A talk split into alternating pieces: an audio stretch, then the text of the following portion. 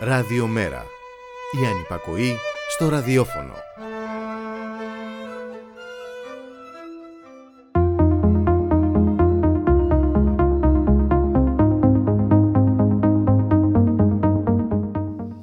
Στοιχήματα με το πόσο πιο συντηρητικά και δεξιά μπορεί να πάει δίνει συνεχώς η Ευρωπαϊκή Ένωση με πρωτοπόρα τη Γερμανία που δίνει μαθήματα δογματικού νεοφιλελευθερισμού. Η Μέρκελ δήλωσε αντίθετη στην άρση της πατέντας για την παραγωγή εμβολίων. Ο εκπρόσωπος της καγκελαρίας υποστήριξε ότι το σχέδιο Biden θα δημιουργούσε σοβαρές περιπλοκές στην παραγωγή εμβολίων, όταν η μόνη περιπλοκή που είναι υπαρκτή είναι το μπλοκάρισμα τη διαπραγματεύση του Παγκόσμιου Οργανισμού Εμπορίου για την άρση των πατεντών, καθώς για τις αποφάσεις του Παγκόσμιου Οργανισμού απαιτείται συνένεση. Για ακόμη μια φορά το μήνυμα που εκπέμπεται από την γερμανική Ευρώπη είναι ότι οι ανθρώπινες ζωές είναι λιγότερο σημαντικές από τα υπερκέρδη αυτή τη φορά των φαρμακευτικών εταιριών και οι άνθρωποι θα συνεχίσουν να πεθαίνουν. Οι αριθμοί αποκαλύπτουν όπως πάντα την αλήθεια. Σύμφωνα με τον Bloomberg αυτή τη στιγμή είναι πλήρως εμβολιασμένο μόλις το 7,9% του παγκόσμιου πληθυσμού. Αν συνεχιστεί ο εμβολιασμός με τους σημερινούς ρυθμούς, θα χρειαστούν χρόνια για να επιτευχθεί η παγκόσμια νοσία της Αγέλης. Οι χώρες και οι περιοχές με το υψηλότερο εισόδημα έχουν πάρει 25 φορές παραπάνω εμβόλια από αυτές με το χαμηλότερο. Μόνο το 43% της παγκόσμιας παραγωγικής ικανότητας που θα μπορούσε να χρησιμοποιηθεί αξιοποιείται στην παραγωγή εμβολίων. Και σύμφωνα με τον Guardian, το 97% του κόστους της έρευνας για το εμβόλιο AstraZeneca καλύφθηκε από δημόσια χρηματοδότηση. Εμείς πληρώνουμε, αυτοί κερδίζουν όπως γίνεται χρόνια τώρα. Και πόσο επίκαιρες είναι κριτικές, επισημάνσεις, σάτυρες του παρελθόντος, πώς εφαρμογή έχουν στο σήμερα πολλά από αυτά που έχει πει κατά καιρούς ο Βασίλης Τρενταφυλλίδης, κατά κόσμον Χάρη Κλίν, που γεννήθηκε σαν σήμερα το 1940 στην Καλαμαριά της Θεσσαλονίκης από οικογένεια ποντίων προσφύγων. Θα πω ένα τραγούδι στο πιάνο για αυτά που κανείς δεν τολμά κι αν πω κάτι τι παραπάνω να μου φωνάξετε μαλακά, πιο μαλακά. Πες τα τουλάχιστον πιο μαλακά.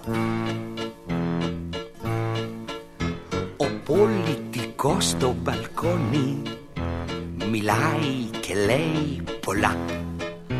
Και ο κόσμος πακούει πελαγώνει και λέει από μέσα του μαλακά, πιο μαλακά Βγάλε το λόγο σου πιο μαλακά Μας είπανε ότι τα ράντζα θα φύγουν από τις κλινικές και θα έχουν κρεβάτια καβάντζα. Για να ξαπλώνουμε μαλακά, πιο μαλακά να μας ξαπλώνουνε πιο μαλακά μέτρα περί δακτυλίου τα βάλανε προσωρινά. Σου το παν την πρώτη Απριλίου για να σε πιάσουνε μαλακά, πιο μαλακά για να σε πιάσουνε πιο μαλακά Μην τρέμεις για την εφορία γιατί μόνο αυτή σ' αγαπά. Δώσ' της λοιπόν τα στοιχεία να σε γραπώσουνε μαλακά, πιο μαλακά. Κάν τις δηλώσεις σου πιο μαλακά. Με λόγια και λόγια και λόγια σε φέρανε τούμπα ξανά. και ενώ σου την κάνα λαμόγια. Πάλι τους πίστεψες μαλακά, πιο μαλακά. Πάλι τους πίστεψες πιο μαλακά. Μου λες να σε ξαναψηφίσω Γιατί μου έχεις φτιάξει πολλά. Την ψήφο μου για να τιμήσω Είναι απαραίτητο. Μαλακά, πιο μαλακά. Να σου τη ρίξω κι εγώ μαλακά.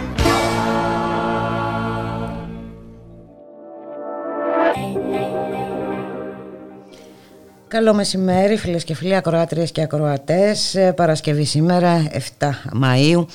Είστε συντονισμένοι στο radiomera.gr Το στίγμα της μέρας. Θα είναι κοντά σας μέχρι τις 3 Στον ήχο Γιώργος Νομικός Στην παραγωγή Γιάννα Θανασίου Στο μικρόφωνο η Μπουλικά Μιχαλοπούλου στο ένα μικρόφωνο, στο άλλο μικρόφωνο. Καλώς ορίζουμε και σήμερα το Μιχάλη Κρυθαρίδη, εκπρόσωπο τύπου του Μέρα 25.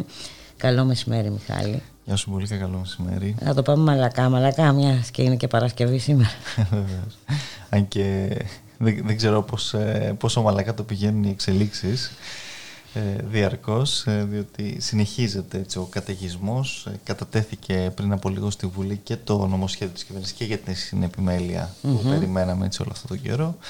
Από και εκεί φαίνεται πως συνεχίζει και επιμένει η κυβέρνηση στην, στον, στον αναχρονιστικό ουσιαστικά έτσι αυτό ε, πράγμα που, που μεθοδεύει και, και δρομολογεί ε, και φαίνεται για άλλη μια φορά μπουλίκα και, και αποδεικνύεται μιας που ξανά υπήρξε έτσι και μια περίπτωση με το, με το Me Too και με μια έτσι, σεξουαλική παρενόχληση την οποία ε, είδαμε στη Νέα Σμύρνη με, με μια 22χρονη κοπέλα. Νομίζω ότι αναδεικνύεται πόσο ε, υποκριτικά έτσι, ευαίσθητη είναι η κυβέρνηση και σε αυτό το ζήτημα διότι από τη μία θυμόμαστε όλοι τότε τις ε, διακηρύξεις του, του Πρωθυπουργού ε, και για το, για το ΜΗΤΟΥ ας πούμε και από την άλλη ο κύριος Τιάρας ε, φέρνει αυτό το, το νομοσχέδιο παραβλέποντας όλες τις, τις εισηγήσεις των, των ειδικών έτσι, για το οικογενειακό δίκαιο και το καθεξής παραβλέποντας ακόμα και την, ε, την επίσημη, την νομοπαρασκευαστική επιτροπή την οποία και ο ίδιος είχε ε, αρχικά συστήσει και ε, ουσιαστικά εμένοντας σε κάποιες ε, θέσεις είτε των ε, ε, ενεργών μπαμπάδων είτε άλλων τέτοιων έτσι, φορέων από τους οποίους φαίνεται πως εκπορεύεται σε μεγάλο βαθμό και στο συγκεκριμένο νομοσχέδιο το οποίο βεβαίως σε καμία περίπτωση δεν διαφυλάσσει και δεν προστατεύει ούτε τα, τα δικαιώματα, των παιδιών. Των παιδιών ακριβώς. Που και... αυτό είναι και το ζητούμενο σε αυτές τις περιπτώσεις. Έτσι μπουλικα και πέρα από αυτό το, ο τρόπος με τον οποίο οριζόντια έτσι, και χωρίς την εξέταση της κάθε εξατομικευμένης περίπτωσης ουσιαστικά ε, για το κατά πόσο πράγματι πρέπει να υπάρξει συνεπιμέλεια, διότι δεν είναι ε, το ζήτημα έτσι, του, του να, να νομοθετήσεις οριζοντίως, να υπάρξει υποχρεωτική συνεπιμέλεια για όλους με κάθε τρόπο, βεβαίως συνενετικά, όπως και υπάρχει ούτως ή άλλως και κατοχυρώνεται στο εξαιρετικά προοδευτικό οικογενειακό δίκαιο το οποίο έχουμε από την ε, δεκαετία του 80. Ε, υπάρχει αυτή η δυνατότητα, αλλά αυτό είναι κάτι το οποίο κρίνει έτσι ε, ουσιαστικά κατά περίπτωση ο δικαστής και δεν, δεν μπορεί η πολιτεία ε, να, το, να, να δημιουργήσει αν θέλεις μια δική της, ε, ε έναν δικό της αλγόριθμο που θα ε, κρίνει όλες τις περιπτώσεις κατά αυτόν τον τρόπο και ουσιαστικά ε, θα, δεν, δεν θα προστατεύει ούτε τα δικαιώματα του παιδιού αλλά ούτε και πράγματι έτσι την, την ίση αν θέλει συνεισφορά σε δικαιώματα, σε υποχρεώσεις στον ελεύθερο χρόνο ακόμα και το καθεξής και των δύο γονέων. Και έχουν εκφραστεί αντιρρήσεις από πάρα πολλές πλευρές. Προφανώς και νομίζω ότι θα υπάρξουν και, και ακόμα περισσότερες και τώρα που το φέρνει η κυβέρνηση στη Βουλή. Αν και λογικά θα προσπαθήσει με ένα κλασικό τρόπο ε, ψεκάστε, σκουπίστε, τελειώσατε να το ε, νομοθετήσει μέσα στην, ε, στην επόμενη ενδεχομένως κιόλα εβδομάδα για να περάσει και αυτό έτσι γρήγορα και στα ψηλά τη στιγμή που ε, ανοίγουν οι, οι δραστηριότητες και βγαίνουμε στην, ε, στην ελευθερία και ούτω καθεξής διότι συνεδριάζει σήμερα και εκ νέου η Επιτροπή των Ειδικών για τον Οδικό Χάρτη μετά τις 15 ε, Μαΐου. Κάποια πράγματα ακούγονται ε, για τα θερινά σινεμά, για, τις, για τους συναυλιακούς χώρους. Βεβαίως όλα αυτά έχουμε πει και από εδώ ότι θα έπρεπε ούτως ή άλλως καιρό τώρα να έχουν συζητηθεί. Δεν, ε, δεν έχει καν, κανένα νόημα και καμία λογική να ανοίγουν πολυκαταστήματα ας πούμε, κλειστά και το καθεξής και να παραμένουν οι πολιτιστικοί χώροι ε, κλειστοί. Ε, αλλά... Και όλα αυτά βέβαια επειδή ανοίγει ο τουρισμός. Ε, αυτό είναι το, το, το, ζήτημα, ότι ανοίγει ο τουρισμός. Ε, με την κατάσταση βεβαίως ε, στα επιδημιολογικά δεδομένα τουλάχιστον της χώρας να είναι πάρα πολύ ε, κακή και οι εμβολιασμοί να βρίσκονται σε ένα ακόμα εξαιρετικά χαμηλό ε, επίπεδο παρά τα όσα έτσι, καθημερινά ακούμε και με αυτό το, το, το βομβαρδισμό παραπληροφόρησης τον οποίο ε, δεχόμαστε. Διότι όντως και χθες τα κρούσματα ήταν γύρω στις 3.500 ο δείκτης θετικότητας ήταν πάλι πάνω από 4%. Ε, γύρω στους 80 έτσι, νέους ε, θανάτους ε, θρυνήσαμε. Ακριβώς. Δεν, δεν έχει αλλάξει τίποτα και αντιθέτω βλέπουμε ένα άνοιγμα το οποίο ε, γίνεται μπουλικα και με τον ε, άτσαλο εκείνο τρόπο ε, στην καλύτερη των περιπτώσεων ε, κιόλας, διότι ανοίγουν πάλι Δευτέρα και τα υπόλοιπες βαθμίδες της εκπαίδευσης. Δεν έχουν υπάρξει τίποτα από όσα λέγαμε έτσι ένα χρόνο τώρα, ούτε το δίκτυο. Χωρίς μέτρα προστασία. Για τα τεστ, ακριβώς, ούτε μέτρα προστασίας για τις τάξεις, για τα μέσα μεταφοράς, για τους χώρους εργασίας.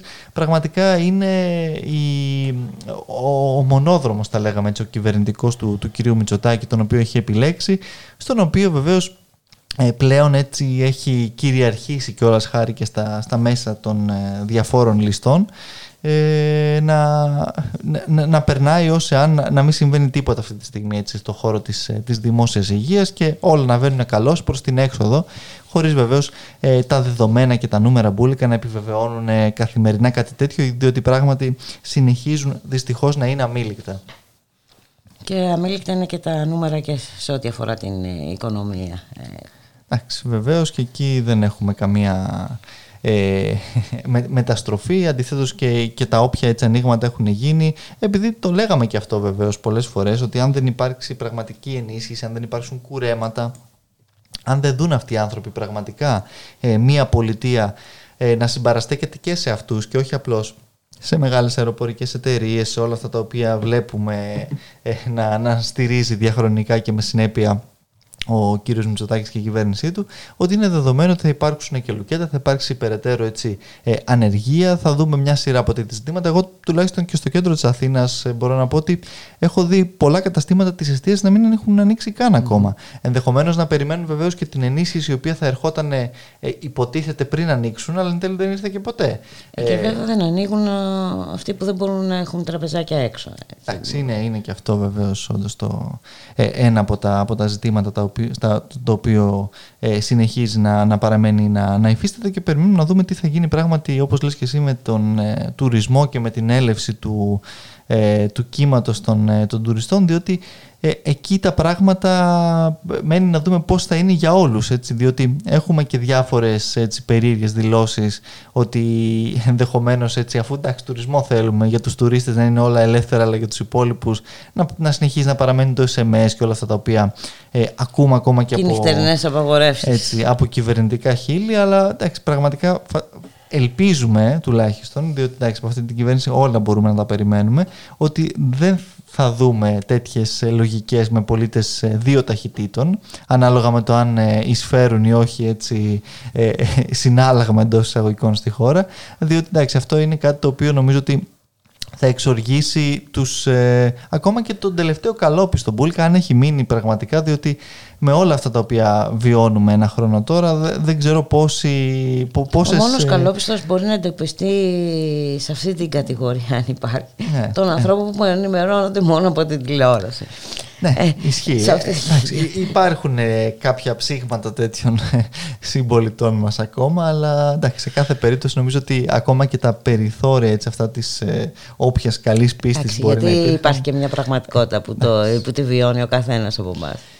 Έτσι είναι, όσο και να προσπαθούν να εξυφάνουν καθημερινά μια διαφορετική πραγματικότητα, διότι όπως συζητάγαμε και χθες εδώ και για το εργασιακό και για τη συνεπιμέλεια που λέγαμε τώρα, ε, η κυβέρνηση έχει έναν, ε, θα λέγαμε, μαγικό τρόπο όλα να τα παρουσιάζει με μια τελείως διαφορετική οπτική, με μια πολύ έτσι, ε, έξω από την πραγματικότητα και πλασματική κατάσταση, τα οποία βεβαίως δεν, έχουν, δεν συνάδουν τις περισσότερες φορές με αυτά τα οποία βιώνουν οι πολίτες, οι εργαζόμενοι, έτσι, όλος ε, ο κόσμος εκεί έξω.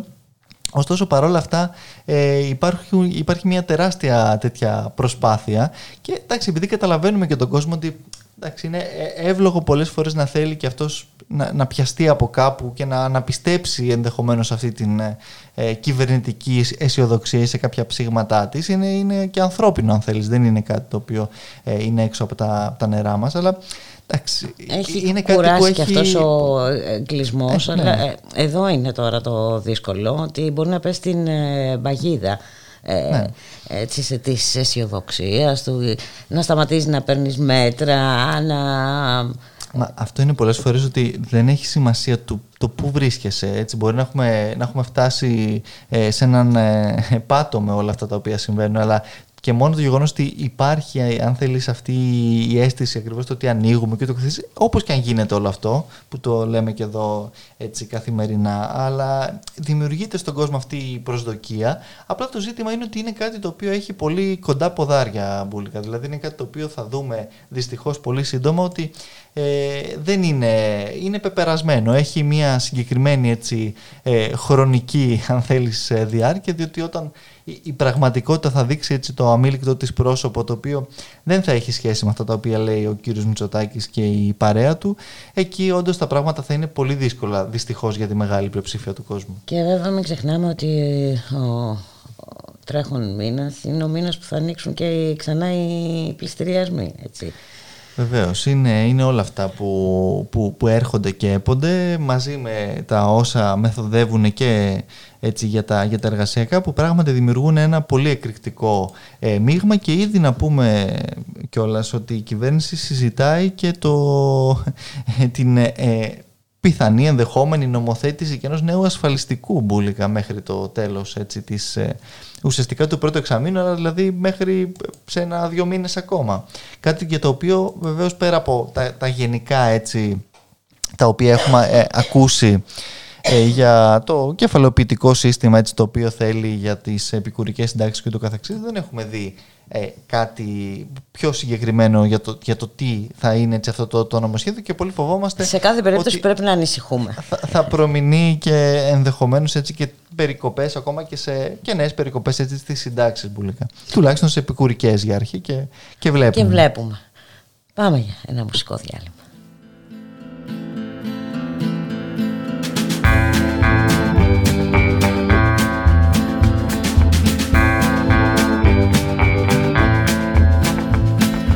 like to pack this in and take you to the stars. We'll eat in fancy restaurants and drive in fancy cars. We tried our luck, we made a buck, so lean back, have some fun. Oh yes, my love, but first just this last one. We stood on the cliffs on a starless night. I held your hand in mine. So stand by me. I need you by my side.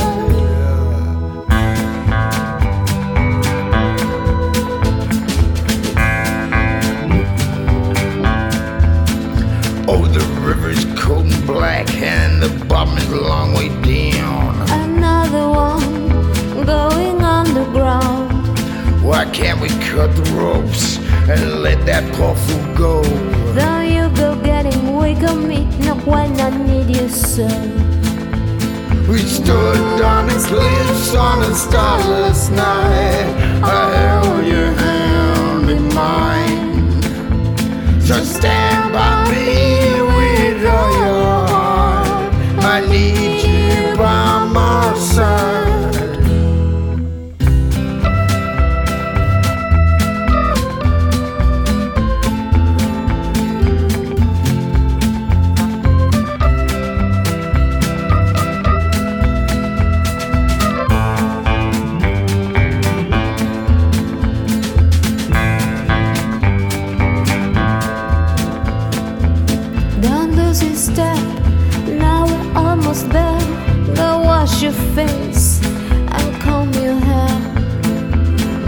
trust me now, believe in me.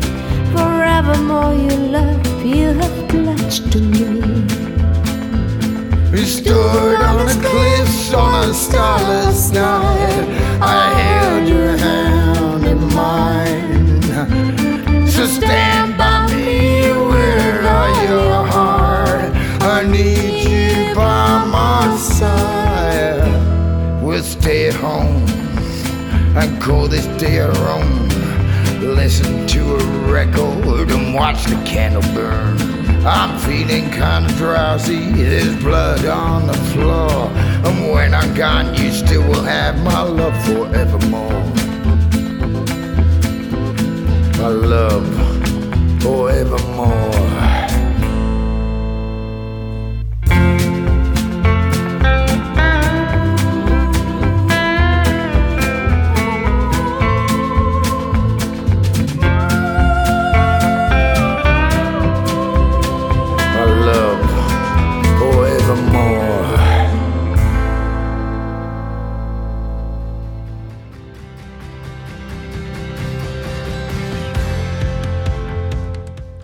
radiomera.gr, μία και 20 πρώτα λεπτά και η πρόταση Biden έχει ε, προκαλέσει διάφορες αριθμίες, τα λέγαμε Μιχάλη Κρυθαρίδη. Ε, αρνητική εντύπωση, η άρνηση χθες από την ε, Γερμανία για άρση της πατέντας των εμβολίων. Βέβαια ότι όχι. Ήταν μια πρόταση που βέβαια μέχρι να υλοποιηθεί θα πρέπει να περάσει από πάρα πολλά στάδια, αλλά είναι ενδεικτική και αυτή η άρνηση της Ευρώπης. Σίγουρα, απλά νομίζω ότι αυτή τη στιγμή ε, το, το βασικό ζήτημα ουσιαστικά είναι το να αυξηθεί ουσιαστικά η παραγωγή των εμβολίων.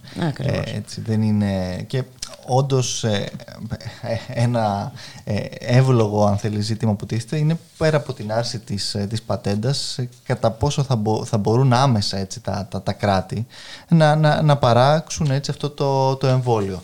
Ε, γι' αυτό νομίζω ότι είναι πολύ πιο, αν θέλεις, ουσιαστικό αυτό το οποίο λέμε ότι αυτή τη στιγμή πρέπει να, να, να αγοραστούν έτσι, ουσιαστικά όλες οι απαραίτητες ε, ε, ποσότητες των εμβολίων από, τις ευρωπαϊκές, από την Ευρωπαϊκή Κεντρική Τράπεζα και γενικότερα τις κεντρικές τράπεζες που τυπώνουν πακτολούς χρημάτων για τράπεζες, για χρηματιστήρια, για μια σειρά έτσι, από ε, τέτοιους ε, ε, ομίλους, ούτως ώστε να, μπορέσει, να μπορέσουν να προμηθεύσουν τον πληθυσμό και όχι μόνο βεβαίως ε, τον, τον πληθυσμό, αν θέλεις, των αναπτυγμένων εντός εισαγωγικών χωρών, αλλά και των εντός εισαγωγικών αναπτυσσόμενων χωρών, διότι υπάρχουν τεράστια αισθήματα. Βλέπουμε τώρα στην Ινδία τι γίνεται, στην Αφρική που δεν γνωρίζουμε καν και σε μια σειρά έτσι από, ε, από, από χώρες. Και από εκεί και έπειτα, όντως πρέπει να συζητηθεί το, το ζήτημα της ε, κοινωνικοποίησης έτσι, αυτών των, ε, το, το, των φαρμακευτικών ουσιαστικά κόλωσων και όλων αυτών των, των λογικών. Το πώς μπορεί να λειτουργούν δηλαδή. Το θέμα είναι ότι πολλές από αυτές τις φαρμακευτικές εταιρείες έχουν κρατική χρηματοδότηση.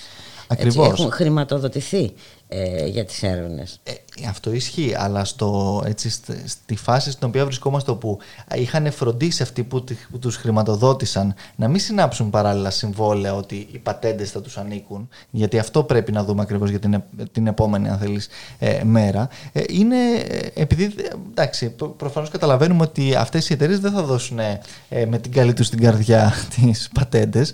Μακάρι να το κάνανε αυτό έτσι. Όχι, να, ήδη να, έχουμε αρνήσεις. Ακριβώς, οπότε Οπότε εκεί το, το να δώσουν αυτές οι εταιρείες τις πατέντες και να πούνε ωραία και βγάλετε τα πέρα μόνοι σας, ας πούμε, ε, εκεί σταματάει ενδεχομένως ακόμα και η παραγωγή διαδικασία των εμβολίων που ήδη υπάρχουν. Και αν περιμένουμε μετά για να φτάσουμε σε ένα επίπεδο ενός έτους ή 18 μηνών ε, για να παραχθούν πλέον αυτά τα εμβόλια, έχοντας πάρει τις πατέντες από έτσι, τα, τα κράτη και το καθεξής, εντάξει, εκεί καταλαβαίνουμε ότι πλέον πάμε σε μια άλλη κατάσταση. Δηλαδή, έχει και μια. Ε, ενώ σαν ε, σαν κατεύθυνση. Είναι μια πολύ σωστή ε, ε, λογική. Από εκεί και έπειτα όντως ενέχει και λίγο ε, ίσως και κάποια ψήγματα ε, λαϊκισμού. Διότι ε, εντάξει, μιλάμε ουσιαστικά για την ανατροπή ε, που κυριάρχουν καπιταλιστικών δομών που μακάρι να υπάρξουν, κανείς δεν είναι αντίθετος σε αυτό, αλλά φαντάζομαι ότι οι Ηνωμένες Πολιτείες Αμερικής δεν είναι αυτές που θα πρωτοστατήσουν σε κάτι τέτοιο. αυτή την πρόταση Biden την υπαγόρευσαν κάποιες ε, ανάγκες. Ναι, ναι, Εντάσσεται και αυτή η πρόταση στο γεωπολιτικό παιχνίδι. Σαφώς ξεχνάμε ότι η Κίνα, Ρωσία συνάπτουν συμφωνίες ε, με, με κράτη ξεχωριστά έτσι, για παραγωγή ε, των εμβολίων. Απλά το, το, το Οπότε γιατί, κάπως θα έπρεπε να απαντήσει. Γιατί έχουμε μπει εδώ στο εσωτερικό σε μια πατεντολογία μεταξύ κυβέρνησης και αξιωματικής αντιπολίτευσης κυρίως.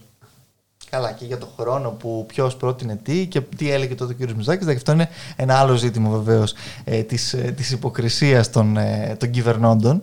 Ε, διότι εντάξει, και εκεί έχουμε όντως μια ε, κατάσταση όπου παρουσιάζεται ξαφνικά ο, ο Πρωθυπουργός ως αν ήταν και ο εμπνευστής της κοινωνικοποίησης των, των πατέντων. Που εντάξει, πολύ καλά θυμόμαστε όλοι ε, ποια ήταν τα, τα επιχειρήματα και τι, τι έλεγαν τότε οι κυβερνητικοί ας πούμε, παρατρεχάμενοι. Αλλά εντάξει, από εκεί και έπειτα για να δούμε όντως τις πραγματικές του διαστάσεις το ζήτημα και αν όντως θέλουμε να, να λυθεί, αν θέλεις, αυτό το, το, το, το πρόβλημα κυρίως για, για, για τρίτα κράτη, όχι τόσο και τόσο για την Ευρωπαϊκή Ένωση που εντάξει ούτως ή άλλως θα έχει κάνει θάλασσα σε όλο αυτό το ζήτημα.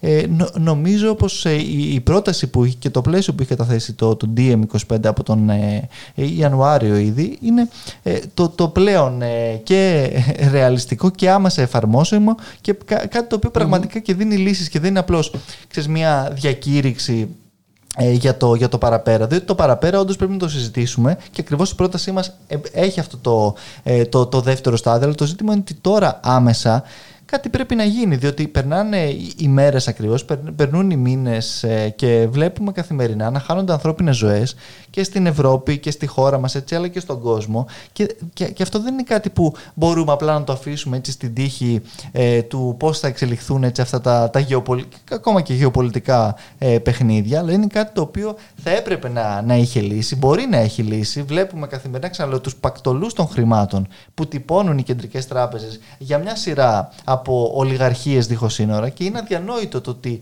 ε, δεν έχει λυθεί έτσι αυτό το ζήτημα εδώ και καιρό, όχι απλώς τώρα. Και συζητάμε ακόμα και το, θέμα το, είναι, το πώς θα προμηθευτούμε ε, τις ε, δόσεις των εμβολίων. Και το θέμα είναι ότι ακούμε συνεχώς μόνο για εμβόλια. Δηλαδή έχουν αναδειχθεί τα εμβόλια σε πανάκια.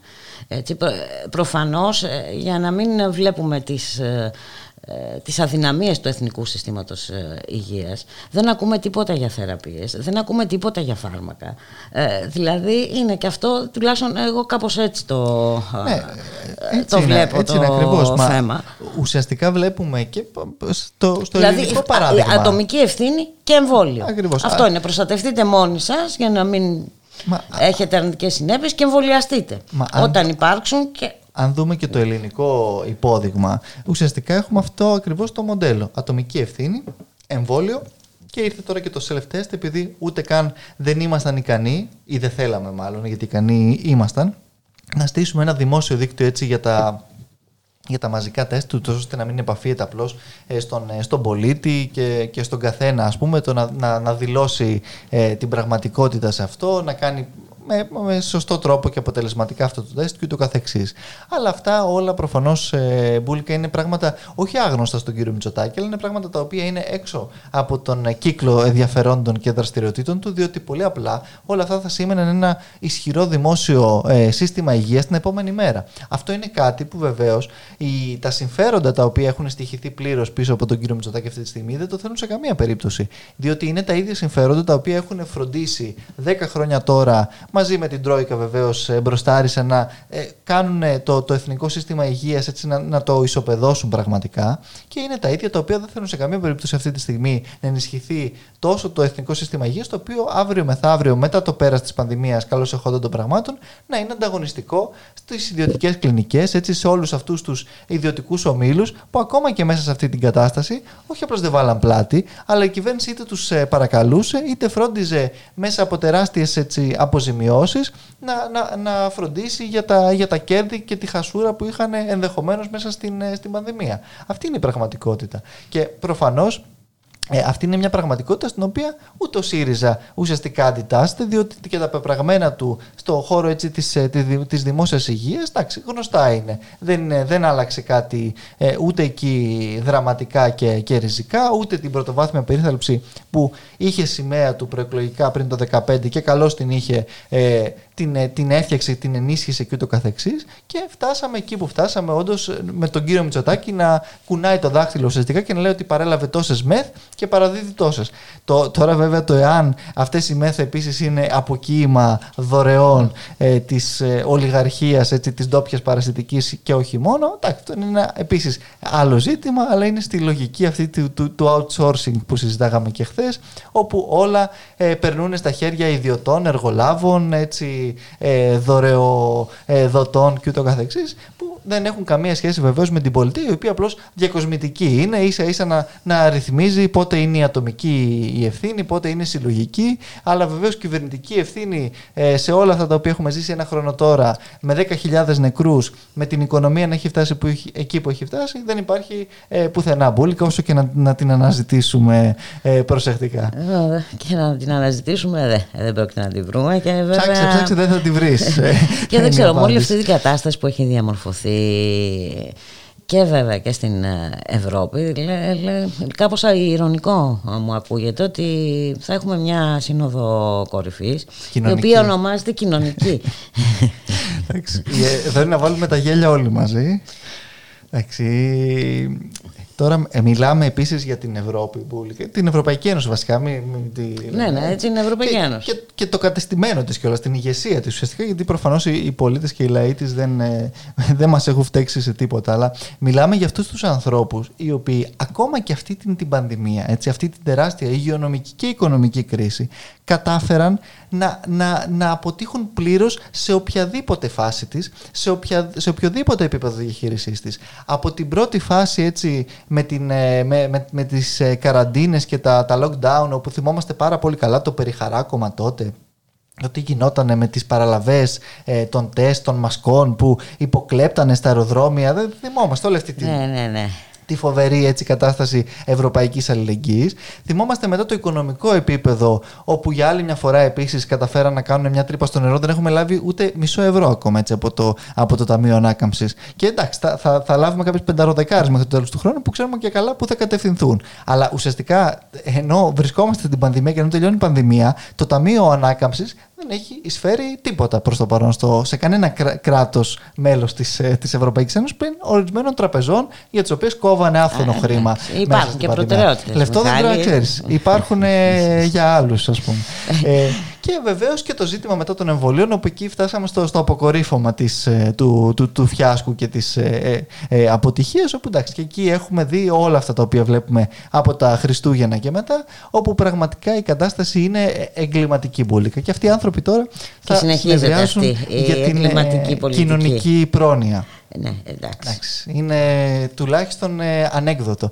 Μακάρι να, να υπάρξουν ανέκδοτο που θα παίζει τα δελτία πολιτικές κοινωνικής πρόνοιας ε, στην ε, Ευρωπαϊκή Ένωση, αλλά μέχρι στιγμής μόνο πολιτικές λιτότητε δυστυχώς βλέπουμε ε, διαρκώς. Μια λιτότητα η οποία φαίνεται να μην σταματά ούτε καν έτσι με αυτή την, ε, την, την, πρωτογνω, την πρωτόγνωρη πράγματι έτσι, δοκιμασία την οποία βιώνουμε. Και πάση περιπτώσει το λιγότερο που μπορούμε να πούμε είναι ότι πρόκειται για μια αποτυχία ε, να προστατεύσει τις Ευρωπαϊκές Ένωσης, να προστατεύσει τους πολίτες της. Έτσι ακριβώς. Και αν μου επιτρέπεις μία ακόμα αποτυχία σε αυτό το, το, το πλαίσιο έρχεται και σήμερα με μία έκθεση της, ε, της Guardian η οποία δείχνει 4.500 περίπου επαναπροωθήσεις, παράνομες επαναπροωθήσεις έτσι, από Ελλάδα προς, από Τουρκία. Ελλάδα προς Τουρκία, βασανιστήρια ε, απέναντι έτσι, σε, σε πρόσφυγες και μετανάστες, σε ξυλοδαρμούς, ξεγυμνώματα, μια σειρά πραγματικά από ανατριχιαστικές έτσι, ε, περιγραφές και καταστάσεις που κάθε άλλο παραποιούν και αυτές ε, τιμή και στην Ελλάδα αλλά και στην Ευρωπαϊκή Ένωση με όλα αυτά τα οποία πραγματικά έτσι διαπράττει και σε βάρος αυτών των, ε, των ανθρώπων ε, και που βεβαίως παραβιάζουν πολύ βασικές αρχές ανθρωπίνων δικαιωμάτων και του διεθνούς δικαίου έτσι, για το άσυλο κτλ. που έχουν γίνει και, και όλα αυτά για άλλη μια φορά και στην Ευρωπαϊκή Ένωση ένα τελείως κενό γράμμα μπουλικά. Μιχάλη Κρυθαρίδη, με αυτά τα ωραία και αισιόδοξα και θετικά σε αποχαιρετούμε για σήμερα. να σου ευχηθούμε καλή συνέχεια και καλό Σαββατοκύριακο. Να, από την ε, Σύνοδο στο Πόρτο να έχουμε έτσι κα, ε, κάποιο Αποφάσεις κοινωνικής πολιτικής. να κομίσουμε. Γεια σου. Γεια χαρά.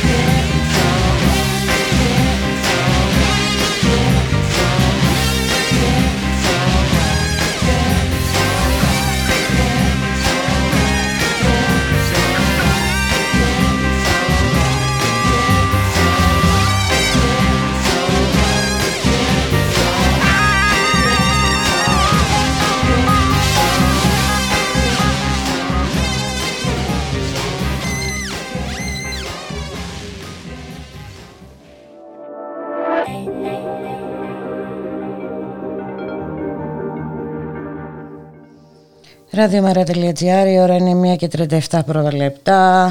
Ε, σήμερα έχουμε και άτυπη σύνοδο κορυφής ε, στο Πόρτο. Ε, στο τραπέζι και η πρόταση του Αμερικανού Προέδρου για άρση της πατέντας των εμβολίων που έχει προκαλέσει αμηχανία και διχασμό στην Ευρωπαϊκή Ένωση. Να συζητήσουμε αυτό το θέμα με τον συνάδελφο Μιχάλη Παναγιωτάκη. Ο Μιχάλης Παναγιωτάκης έχει σπουδάσει και φυσική στο Πανεπιστήμιο Αθηνών. Καλό μεσημέρι κύριε Παναγιωτάκη.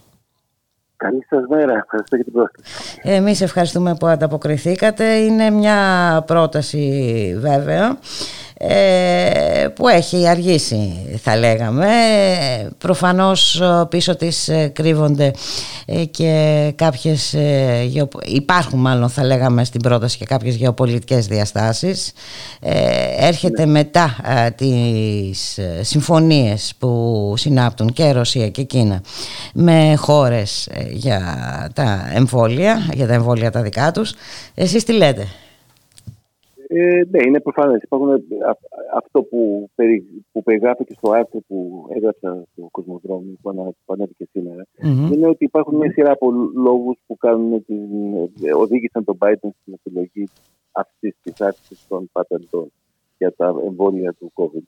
Ε, ο, ο ένας, υπάρχουν εσωτερικοί λόγοι, γιατί υπάρχουν πιέσεις από το εσωτερικό του Δημοκρατικού Κόμματος. Ήταν μια υπόσχεση που είχε δώσει προεκλογικά ο Biden. Είναι κάτι που ο γερουσιαστή Σάντερ μαζί με άλλου εννιά γερουσιαστές του Δημοκρατικού Κόμματος ε, πίεζε να συμβεί. Ε, πολλοί αρθρογράφοι προσκύμενοι στο Δημοκρατικό Κόμμα, χαρακτηριστικά η Τσέλσι Κλίντον, η οποία είναι καθηγήτρια πολιτικής υγείας, αν δεν κάνω λάθος τώρα στην Αμερική, ε, προωθούσαν. Υπήρχε λοιπόν άλφα μιας εσωτερική πίεσης. Υπήρχε όμως και μια γεωπολιτική πίεση, η οποία είναι ότι εδώ και πάρα πολύ καιρό η Αμερική φαίνεται και είναι ο κακός της υπόθεσης των εμβολίων.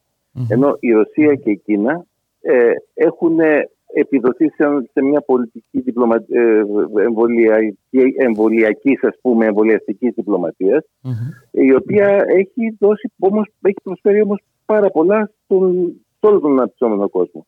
Αν δεν υπήρχε η, Κίνα και η Ρωσία, πάρα πολλές χώρες δεν θα είχαν κανένα εμβόλιο στην παρέτρα τους. Και η Ινδία κατά τρίτο λόγο, αλλά η κατάρρευση της Ινδίας, μάλλον όχι η κατάρρευση, η πάυση της εξαγωγής φαρμάκων από την Ινδία και της δωρεά φαρμάκων από την Ινδία ε, από την 1η Απριλίου, αν θυμάμαι καλά, η οποία οφείλεται στο γεγονός ότι, ότι η πανδημία εξεράγει και πάλι στην Ινδία με, με τις εικόνες που βλέπουμε και τις ειδήσεις που mm, μαθαίνουμε. Τρομακτικές εικόνες, πολλά τα θύματα οδήγησαν κατόπιν της τρομακτικής πίεσης και στη, κυβέρνηση Μόντι να σταματήσει τις εξαγωγές φαρμάκων. Που σημαίνει ότι χώρες στην Αφρική ε, δεν έχουν τη δεύτερη δόση των εμβολίων, για παράδειγμα. Δηλαδή υπάρχει ένα τεράστιο κενό αυτή τη στιγμή. Και το οποίο θα σπεύσει, από ό,τι φαίνεται, να πληρώσει η Κίνα πρώτα απ' όλα ε, και πιθανό και ίσως να υπάρξει και κάποια πρωτοβουλία από τη Ρωσία ή από τον Παγκόσμιο Οργανισμό Υγείας, δεν ξέρουμε ακόμα. Mm-hmm. Ε, αυτό όμως βρίσκεται σε μια κατάσταση κρίσης. Και εκεί ε, η Αμερική θεώρησε ότι θα ήταν σκόπιμο για λόγους και επικοινωνιακούς, αν θέλετε, mm-hmm. να προβεί σε αυτή την κίνηση, η οποία όμως παρόλα αυτά δεν πάει να έχει πολύ μεγάλη συμβολική κυρίως σημασία. Βέβαια έχει συμβολική σημασία και ε, βλέπουμε όμως και πώς αντιμετωπίστηκε για την Ευρωπαϊκή Ένωση. Έτσι, και ναι. με αμηχανία ε, υπάρχουν ε, διαφωνίες και βέβαια η Γερμανία ε, απέρριψε την πρόταση. Ε, θα δούμε στο τέλος αν θα απορρίψει την πρόταση ή θα υπάρξει κάποιο συμβιβασμός. Αλλά είναι πια σαφές ότι η Ευρωπαϊκή Ένωση με δεδομένη την μεταστροφή της, την μικρή στροφή προς τα αριστερά της κυβέρνησης Biden στα εσωτερικά θέματα ε, σε θέματα οικονομίας κτλ. Η, η Ευρωπαϊκή Ένωση είναι πια ο, ο, ο, ο προμαχώνας της περάσπιση του θεσμού στον κόσμο. Ε, και η αντίληψη που υπάρχει στην Ευρωπαϊκή Ένωση για θέματα του πατέντε είναι πιο σκληρή από αυτή που υπάρχει στι ΗΠΑ. Ε, ναι. και το οποίο είναι κάτι το τρομακτικό, το τρομακτικό, αλλά η Ευρωπαϊκή Ένωση έχει χρησιμοποιήσει τι πατέντες για τη δικιά της πραγματοβιομηχανία με ένα εξαιρετικά επιθετικό τρόπο και με τις συμφωνίε που κάνει με άλλες χώρες. Όπως για παράδειγμα, αν και αυτό είναι μεγάλη συζήτηση, στην Ουκρανία. Mm-hmm. Όπου γενικά επέβαλε, ε, ε, επέβαλε την πάυση εισαγωγών ενός φαρμάκου που παράγει, που παράγει η Τζίλεαντ, ας πούμε, από την Αίγυπτο το έπαιρναν και νόσημο και βρέθηκαν κάποιοι τρόποι να εμποδίσουν να γίνει μετά τη Συμφωνία Ευρώπη-Ουκρανία να εμποδίσουν αυτή την εισαγωγή και ανάγκασαν την Ουκρανία να το παίρνει σε δεκαπλάσια τιμή από την ε, Τζίλια την ίδια. Το θέμα ε, δηλαδή είναι ότι ναι. η Ευρωπαϊκή Ένωση έχει, το χρησιμοποιεί, είναι, είναι κομμάτι της παρέτηση των όπλων της. Το, το εμπορικό της όπλο, η διπλωματική διοκτησία και στη οικονομική βιομηχανία. Και πραγματικά είναι τρομακτικό αυτό. Έτσι. Είναι, ε, βλέπουμε είναι... να αντιμετωπίζεται η ανθρώπινη ζωή σαν ένα... Πώς να το... Ε, Μα αυτό είναι το, το εντυπωσιακό. Κατηγορούν τη κακιά, κακιά Κίνα και Ρωσία, τα αυταρχικά καθεστώτα. Αλλά η Κίνα και η Ρωσία με τον ένα ή τον άλλο τρόπο ε, κάνουν πράγματα για να ε, που έχουν θετικό αντίκτυπο, αντίκτυπο στις ζωές των ανθρώπων ε, του αναπτυσσόμενου κόσμου. Οι ΗΠΑ και η Ευρωπαϊκή Ένωση είναι σαν να βρουν για να, ε, δίνουν, να κάνουν τη ζωή πιο δύσκολη στις χώρες του αναπτυσσόμενου κόσμου. Κάτι που παρεπιπτόντως το είδαμε με ένα τρομακτικά κοινικό τρόπο να κάνουν οι ΗΠΑ στην Βραζιλία. Όπου η κυβέρνηση Τραμπ και τουλάχιστον μέχρι πρόσφατα η κυβέρνηση Biden ε, εξανάγκασε, δηλαδή πίεσε την κυβέρνηση Πολσονάρο να μην δεχθεί άλλα εμβόλια πέραν των Αμερικάνικων. Ε, με αποτέλεσμα, ενώ υπήρχε προσφορά, θα μπορούσε να. Όχι μόνο προσφορά, η Βραζιλία ήταν συνεταίρο με μια κινέζικη εταιρεία στην ανάπτυξη ενός φαρμάκου. Ε, εμποδίστηκε επικεντρικά από την κυβέρνηση και ανέλαβαν πρωτοβουλία οι ομοσπονδιακές κυβερνήσεις για να υπάρξει κάποιος εμβολιασμός και να κάνουν σε επίπεδο ομοσπονδιακό συμφωνίες. Ε, δηλαδή εννοώ ότι έχουν, έχει παίξει και η Αμερική ένα πάρα πολύ κακό ρόλο σε αυτή την ιστορία. Φαίνεται να υπάρχει μια μικρή μεταστροφή η οποία ε, επαναλαμβάνω ε, παίζει να είναι και συμβολική. Ε, συμβολική και, και ε, όπως θα λέγατε και νωρίτερα και, σε, και επικοινωνιακή στο επικοινωνιακό παιχνίδι γιατί να μην ξεχνάμε ότι και από μόνη της η απελευθέρωση της ε, πατέντας δεν πρόκειται να λύσει το πρόβλημα της έλλειψης ε, εμβολίων. Όχι, όχι. Η, η Μοντέρνα είχε ανακοινώσει από τον Οκτώβριο ότι θα την πατέντα στη, στο εμβόλιο που είχε βγάλει το οποίο ήταν το Ρονάδο. Κανένα δεν το χρησιμοποίησε. Δεν το χρησιμοποίησε γιατί η πατέντα είναι μονάχα η κορυφή του παγόβουνου της πνευματικής ιδιοκτησίας που, που αφορά το φάρμακο. Είναι μια εξαιρετικά πολύπλοκη, ένα πολύπλοκο σχήμα το οποίο ουσιαστικά προστατεύει τις φαρμακευτικές εταιρείες αενάως από το να μεταφέρουν τη γνώση τους ε, στο, στο δημόσιο χώρο, mm-hmm. δηλαδή να την κάνουν δημόσια. Ε, και το οποίο είναι ε, πραγματικά ε, σταματά, είναι φραγή, είναι εμπόδιο για την ανάπτυξη της επιστημονικής έρευνας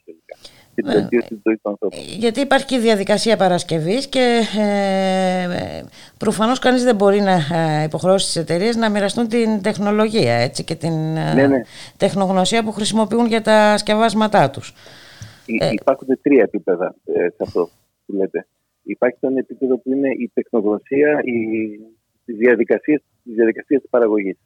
Υπάρχει ένα κομμάτι που λέγεται εμπορικά μυστικά και που τα τελευταία 30-40 χρόνια έχει φύγει από το πλαίσιο της πατέντας και είναι ξεχωριστό αντικείμενο ας πούμε, νομικό το οποίο δεν, δεν το καλύπτει η άρση της πατέντας. Υπάρχει επίσης η αποκλειστικότητα και ο έλεγχος των δεδομένων των δεδομένων των ελέγχων, των, δεδομένων των δοκιμών, χωρίς τα οποία θα πρέπει να ξανακάνεις από την αρχή ολόκληρη τη διαδικασία της ε, δοκιμής, αν έχεις καταφέρει να φτιάξεις το, το φάρμακο το οποίο, το οποίο να φτιάξεις. Δηλαδή και όλα αυτά ε, φτιάχνουν ένα μηχανισμό ο οποίος θέλει ριζική αναθεώρηση. Ακριβώς. Δηλαδή, εκεί, ε, εκεί καταλήγουμε ότι αυτό θα πρέπει ότι, να γίνει. Ότι χρειάζεται μια συνολική αναθεώρηση. Το, ενθαρρυντικό. Στα πλαίσια λοιπόν της ε, ε, του ανοίγματος του ρωσικού εμβολίου προ ε, τρίτες χώρες, ένας συνδός κατασκευαστής φαρμάκων είχε δηλώσει, μάλιστα το ανέφερε η Πέρση Κλίντον στο άρθρο του στο Atlantic σχετικά με το θέμα των εμβολίων, ότι το Sputnik είναι κάτι σαν Linux. Δηλαδή το παίρνεις έτοιμο και έρχονται οι Ρώσοι και σου λένε τι πρέπει να κάνεις. Δεν υπάρχουν ούτε διαδικασίες ούτε τίποτα. Δηλαδή έχουν παράγει με, με κάποιο τρόπο ε, μάλλον η πολιτική της διαχείρισης αυτού της πνευματικής ιδιοκτησίας ε, είναι διαφορετική. Και αυτό είναι βέβαια και ένας από τους λόγους που υπάρχει μια τεράστια εξαρτία της φήμησης όλων των υπολείπων φαρμάκων που γίνονται, που γίνονται εκτός της δύσης και που τα, τα πράγματα παραμένουν ας πούμε τεταμένα σε αυτό το επίπεδο. Ε, και βέβαια οι θάνατοι συνεχίζονται και ε, αν συνεχιστεί και αυτή η, πολιτική ε, ε ναι, βλέπουμε ότι και τη δυνατότητα των, του ιού να μεταλλάσσεται δηλαδή πολύ μικρό ποσοστό παγκοσμίως έχει εμβολιαστεί και όλα αυτά δεν είναι καθόλου καθησυχαστικά για την εξέλιξη της πανδημίας. Το αντίθετο είναι ότι στην πραγματικότητα δεν υπάρχει τρόπος να, να σταματήσει η πανδημία σε μια χώρα και την αφήσεις για χρόνια να υπάρχεις στον υπόλοιπο κόσμο. Ακριβώς. Κάθε στιγμή θα επιστρέψει δρυμύτερη. Και επίσης ξέρουμε ότι τα οικονομικά αποτελέσματα, ακόμα και στις εμβολιασμένες χώρες, που να υπάρχει η πανδημία και να σαρώνει τον αναπτυσσόμενο κόσμο, θα είναι πολύ σκληρά ούτως ή άλλως. Δηλαδή, ακόμα και το ίδιο συμφέρον συγγνώμη, των, των δυτικών χωρών θα έλεγε ότι θα πρέπει να κάνουν τα πάντα για να εμβολιαστεί όσο το δυνατόν πιο γρήγορα ο πληθυσμός στον αναπτυσσόμενο κόσμο. Βλέπουμε όμως μια κοντόφθαλμη πολιτική, ακόμα και αυτή η συμβολική, όπως σημειώσατε πρόταση του, Τζο, του Biden, είδαμε πώς ε, αντιμετωπίστηκε από τους ε, Ευρωπαίους φίλους μας. Ναι, ναι βέβαια. Ναι. Είπαμε, η Ευρώπη είναι αυτή τη στιγμή, έχουν υποσχελήσει τις ΗΠΑ και είναι πια ο, κακός της υπόθεσης, ο πιο κακός της υπόθεσης του αυτόματα της Ενωτικής Μάλιστα. Ε, έχει ενδιαφέρον να δούμε, γιατί ε, ενώ είπε αυτό η Μέρκελ, ο Μακρόν προχθές είχε βγει και είχε πει ότι είναι καλή η ιδέα του Biden. Α το κάνουμε. Μπορεί να είναι και αυτό συμβολικό, αλλά θέλω να, θα έχει ενδιαφέρον να δούμε αν θα υπάρξει κάποιο είδους εσωτερική κόντρα στην Ευρωπαϊκή Ένωση που αντιστοιχεί σε διαφορετικές αντιλήψει ε, στρατηγικού συμφέροντος, ας πούμε. Ε, στο τέλος όμως θα γίνει, μάλλον ό,τι γίνεται συνήθως με τις γερμανικές ομάδες. Με το... Ναι, ναι, αυτό είναι ένα ορατός κίνδυνος. Αλλά από την άλλη, ε, δεν ξέρω, υπάρχει και ένα ερώτημα αν η, η Γερμανία θα θέλει να τραβήξει μια κόντρα με τις ΗΠΑ. Είναι διαφορετικό να επιβάλλεται στην Ελλάδα ή στην Ιταλία και διαφορετικό να έρχεται σε ευθεία αντίθεση με τις ΗΠΑ. Όπως και να έχει, θα έχει ενδιαφέρον η θα συνέχεια. Έχει ενδιαφέρον, ναι. Ναι, ναι.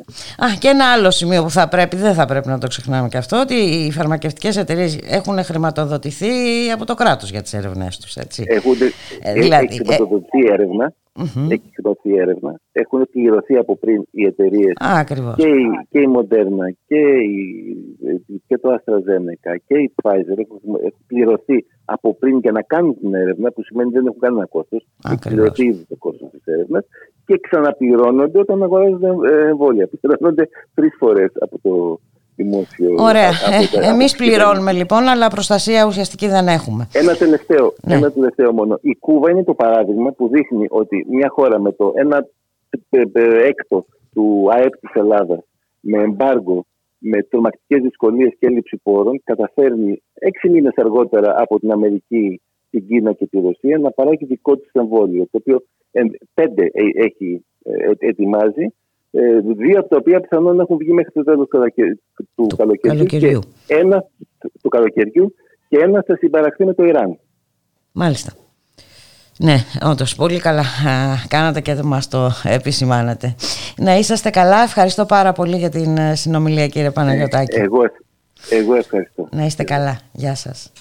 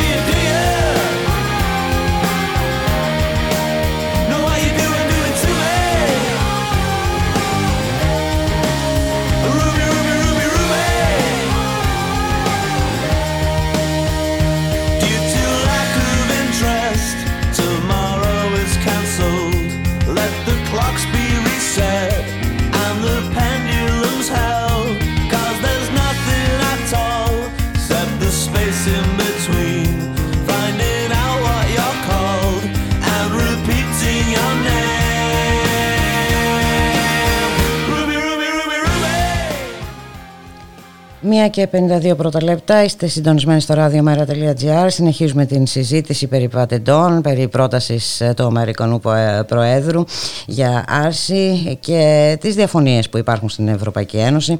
Να καλωσορίσουμε τον ε, συνάδελφο Μανώλη Κοτάκη. Είναι διευθυντής στην εφημερίδα Εστία. Καλό μεσημέρι κύριε Κοτάκη. Καλό μεσημέρι, καλό απόγευμα θα έλεγα. Καλό απόγευμα, σωστά. Λοιπόν, έχουμε την άτυπη συνόδο κορυφής στο Πόρτο. Στο τραπέζι των 27 σίγουρα θα τεθεί και το θέμα προσωρινής απελευθέρωσης των εμβολίων του κορονοϊού. Είναι ένα θέμα ε, που έχει προκαλέσει, θα λέγαμε, τριγμούς και στην κυβερνητική παράταξη. Ναι, είναι εξαιρετικά ενδιαφέρον και ξέρετε γιατί. Διότι ο πρόεδρος Biden, απαλλαγμένος από το άγχος της επανεκλογής μετά από μία τετραετία, θέτει στο τραπέζι κάτι που έπρεπε να έχει συζητηθεί, να, να αρχίσει να συζητείται εδώ και πάρα πολύ καιρό. Και αυτό θα μπορούσα να το ονομάσω ως την μεταρρύθμιση του δημοκρατικού καπιταλισμού. Έχουν περάσει 32 χρόνια από την πτώση του υπαρκτού σοσιαλισμού.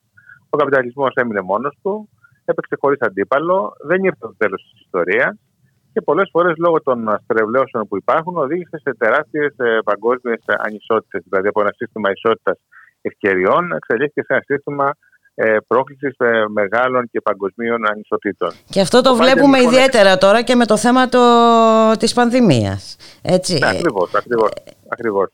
Πολλές φορές ε, έρχονται γεγονότα από το πουθενά για να λειτουργήσουν όσο ε, επιταχυντές της ιστορίας και να φέρουν πιο κοντά αλλαγές τις οποίες φάντασαν ε, πάρα πολύ μακρινές πριν από μερικά χρόνια. Για παράδειγμα, ε, ακόμα και αυτά τα οποία έλεγε στο εσωτερικό του Δημοκρατικού Κόμματος ο Μπέρνι Σάντερς ε, θεωρούνταν έως και κομμουνιστικά.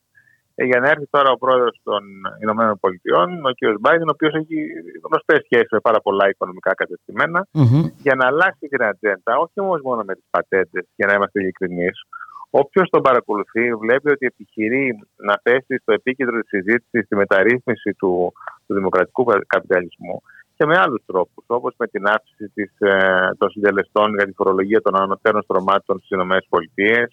Αυτά τα οποία είπε η Γέλεν, υπουργός των, ε, των Οικονομικών, νομίζω, και το ζήτημα των, ε, του ανώτατου φορολογικού, του ενιαίου ανώτατου συντελεστή σε όλες τις ε, χώρες. Με, με, το ζήτημα της επιστροφής των, των προσφύγων στις ΗΠΑ έχει ανοίξει δηλαδή στην πραγματικότητα μία σειρά θεμάτων που δείχνει ότι ο ίδιος ο Biden έχει ένα συνεκτικό σχέδιο ε, μεταρρύθμισης που ταρακουνάει στην πραγματικότητα το σύστημα όπως το έχουμε γνωρίσει μέχρι τώρα. Το έχει υποχρεωθεί όμως και από τα πράγματα, θα λέγαμε κύριε Κοτάκη. Έχετε δίκιο, αλλά πρέπει να σας πω το εξής: Ότι επειδή εμφανίζεται σαν σοσιαλιστική εκδοχή αυτή τη διανομή των πατεντών. Δηλαδή ε, ε μην το... Νομίζω ότι είναι λίγο υπερβολικό αυτό. Ε, ε. Ναι, λέω, επειδή έχει παρουσιαστεί, ναι. λέω ότι έστω κάτι υπερβολή, είναι εν πάση περιπτώσει. Στην πραγματικότητα είναι φιλελεύθερη. Γιατί είναι φιλελεύθερη, Διότι η ανοσία, δηλαδή ο μαζικός εμβολιασμός του πληθυσμού και η ανοσία, θα εξασφαλίσει την ε, ανάπτυξη εκ νέου της παγκόσμιας οικονομίας. Αυτό είναι που τον ενδιαφερει Ε, είναι όμως εξαιρετικά ενδιαφέρον το γεγονός και θα, σε αυτό θα ήθελα να σταθώ λίγο. Τι αντιδράσεις υπάρχουν κατά τόπους και στην Ελλάδα, όχι μόνο από πολιτικά κόμματα, γιατί η Νέα Δημοκρατία στην πραγματικότητα, έχοντας κατά τη γνώμη μια μηχανία μπροστά στη δηλώση του Αμερικανού Προέδρου, ε, βρήκε το, τον εύκολο στόχο, τον ΣΥΡΙΖΑ, περιπτώσει, και μετέτρεψε ένα παιχνίδι παγκόσμιο σε μια κλασική ελληνική πολιτική αντιπαράθεση. Το, το εξόχως ενδιαφέρον είναι ότι τμήματα του οικονομικού κατεστημένου, τα οποία συμπορεύτηκαν ενθέρμως για την εκλογή Biden και στην Ελλάδα και ε, μάλιστα ε, έριχναν συνεχώς τις βολές τους προς τον απελθόντα ε, πρόεδρο Τραμπ. Τα ίδια αυτά λοιπόν τμήματα του οικονομικού κατεστημένου που στήριξαν με πάθος ε, τον Τζο Μπάιντεν χτε σε πάρα πολλές εκπομπές σε κυρίαρχα μέσα ενημέρωσης, το παρατηρούσα και είχε εξαιρετικό ενδιαφέρον, ε, έβαλαν με έμεσο τρόπο, χωρίς να το κατονομάζουν, ε, εναντίον του Πρόεδρου Biden. Έλεγαν δηλαδή ότι θα πρέπει οι εταιρείες, εάν θα έρθουν οι πατέντες, θα πρέπει να αποζημιωθούν και τι κακό που θα πάθει η έρευνα και δεν θα υπάρχουν κίνητρα για την έρευνα αν έρθουν οι πατέντες κτλ. Στην πραγματικότητα, λοιπόν, ο πρόεδρος Biden ε, έφερε το σύστημα αντιμέτωπο με τον εαυτό του. Και όχι με την αριστερά, το ΣΥΡΙΖΑ, τη μέρα 25, τη μέρα 25 ή ενδεχομένως άλλα κόμματα είναι, είμαστε στην αρχή στην πραγματικότητα ενός νέου ιστορικού κύκλου. Αυτό είναι κατά τη γνώμη μου που πρέπει να συγκρατήσουμε. Θα έρθουν και άλλα γεγονότα που θα αναγκάσουν την ευρωπαϊκή συστημική δεξιά να έρθει αντιμέτωπη με την ευρωπαϊκή, ας το πω έτσι, δεν είναι ακριβώς το ίδιο, ε, αντισυστημική δεξιά. Δηλαδή, εδώ δεν έχουμε να κάνουμε μία μάχη δεξιά-αριστερά, αλλά έχουμε έναν, να κάνουμε με ένα ιδεολογικό εμφύλιο στους κόλπους στο εσωτερικό της κέντρο-δεξιάς παράτασης. Mm-hmm. Μάλιστα. Η οποία προβληματίζει. Τα είπα όλα ε, Συνοπτικά. Όχι. Συνοπτικά, έτσι. Ναι, ναι, ναι. Και βέβαια θα, τι περιμένουμε, τι μπορούμε να περιμένουμε από αυτή; Θα, θα, θα, το λέω αυτό για τον εξής λόγο. Ναι, ναι. Ε, κύριε Ε, δεν υπάρχει σοβαρός δεξιός ή σοβαρός φιλελεύθερος που μπορεί, κατά τη γνώμη μου, ή θα, που θα μπορεί στο μέλλον να σταθεί σε δημόσια συζήτηση ε, εάν δεν θέτει το ζήτημα της μεταρρύθμισης του δημοκρατικού καπιταλισμού και αν λέει ότι όλα είναι καλώς καμωμένα και εν πάση περιπτώσει κερδίσαμε το 89. Τώρα βάζετε ένα πολύ μεγάλο ζήτημα για περί δημοκρατίας στον καπιταλισμό, αλλά δεν είναι τη ώρα να το συζητήσουμε, ε, ίσως κάποια άλλη φορά. Το λέω, γιατί, ναι. το λέω γιατί υπάρχει και ο, κάνω αυτή τη διάκριση. Αυτό είναι ένα ναι. τίτλο παλιού βιβλίου του Ανδρέα Ανδριανόπουλου, για να είμαι ακριβής. Ναι. Αλλά κάνω αυτή τη διάκριση γιατί υπάρχει και ο πειθαρχημένος καπιταλισμός της Κίνας, που εκεί δεν υπάρχει δημοκρατία, έτσι, αυτό, αυτό θέλω να πω, ε, και της, ε, και της Ρωσίας δευτερευόντως. Γι' αυτό κάνω τη, τη ναι. διάκριση. Ε, δηλαδή... Και στην Ευρώπη δεν βλέπουμε να λειτουργεί ε, και η δημοκρατία κατά πώς έπρεπε, με την έννοια της ε, συμμετοχής ε, των πολιτών στις αποφάσεις. Είπαμε, είναι πολύ μεγάλη συζήτηση αυτή, αλλά αυτό που ήταν πολύ ενδιαφέρον που είπατε, ότι υπάρχει μια διάσταση και στους κόλπους της κεντροδεξιάς υπάρχει μια διαμάχη. Ναι ε, είδαμε και πώς αντιμετωπίστηκε από, αυτό το, από αυτή την ε, κίνηση Biden που επί της ουσίας ε, ε, θα μπορούσε να είναι μόνο η αρχή γιατί τώρα από την ανακοίνωση μέχρι να υλοποιηθεί υπάρχει μια διαδρομή και φυσικά υπάρχουν και πάρα πολλά προβλήματα και στη συνέχεια. Αν έτσι. θέλετε τη γνώμη μου, ναι. δύσκολα θα υλοποιηθεί ή θα υλοποιηθεί εν μέρη. Αλλά εδώ αυτό το οποίο θα πρέπει να συγκρατήσουμε δεν είναι τελικά αν θα υλοποιηθεί, γιατί μέχρι να αποφανθεί το ανώτατο ακυρωτικό το δικαστήριο των ΗΠΑ, αν βλέπετε ότι δρούν οι Γερμανοί, υπάρχει μια σειρά γεγονότων. Εδώ το ζήτημα είναι ότι ένας πρόεδρος με αυτά τα οποία λέει, mm-hmm. και όχι ενδεχομένως με αυτά τα οποία μπορεί να κάνει, mm-hmm. θέτει την ιστορία σε κίνηση. Μάλιστα. Ε, θα λέγαμε όμως ότι κάπου έχει υποχρεωθεί και σε ό,τι αφορά τα εμβόλια βέβαια από την στάση Ρωσίας και Κίνας. Δεν, έχει, δεν υπάρχει αμφιβολία ότι υπάρχει παγκόσμιος γεωπολιτικός ανταγωνισμός ε, με τα εμβόλια. Ιδιαίτερα ε, κατά τη γνώμη μου, με τα κινέζικα εμβόλια δεν έχω γνώμη πώς, δεν ξέρω πώς πάνε. Έχουμε μια πρώτη εικόνα για το πώς πάνε τα ρωσικά, αλλά βλέπετε μόνο στην περίμετρό μας να κάνουμε να ρίξουμε τη ματιά μας. Όπω στη Σερβία έχει γίνει ένα μεγάλο ε, one-stop shop εμβολίων, το οποίο περιέχει αμερικανικά, ρωσικά, κινέζικα εμβόλια, μπορεί να καταλάβει κανείς τη μεταβολή στην Ευρώπη. Και το θέμα είναι ότι ορισμένα πράγματα πρέπει να επιταχυνθούν, πρέπει να γίνουν πολύ γρήγορα, ε, γιατί ο εμβολιασμός ε, προχωράει με πολύ αργούς ε, ρυθμούς. Πολλές χώρες είναι πολύ, πολύ πίσω, ε, αναπτυσσόμενες. Σωστό.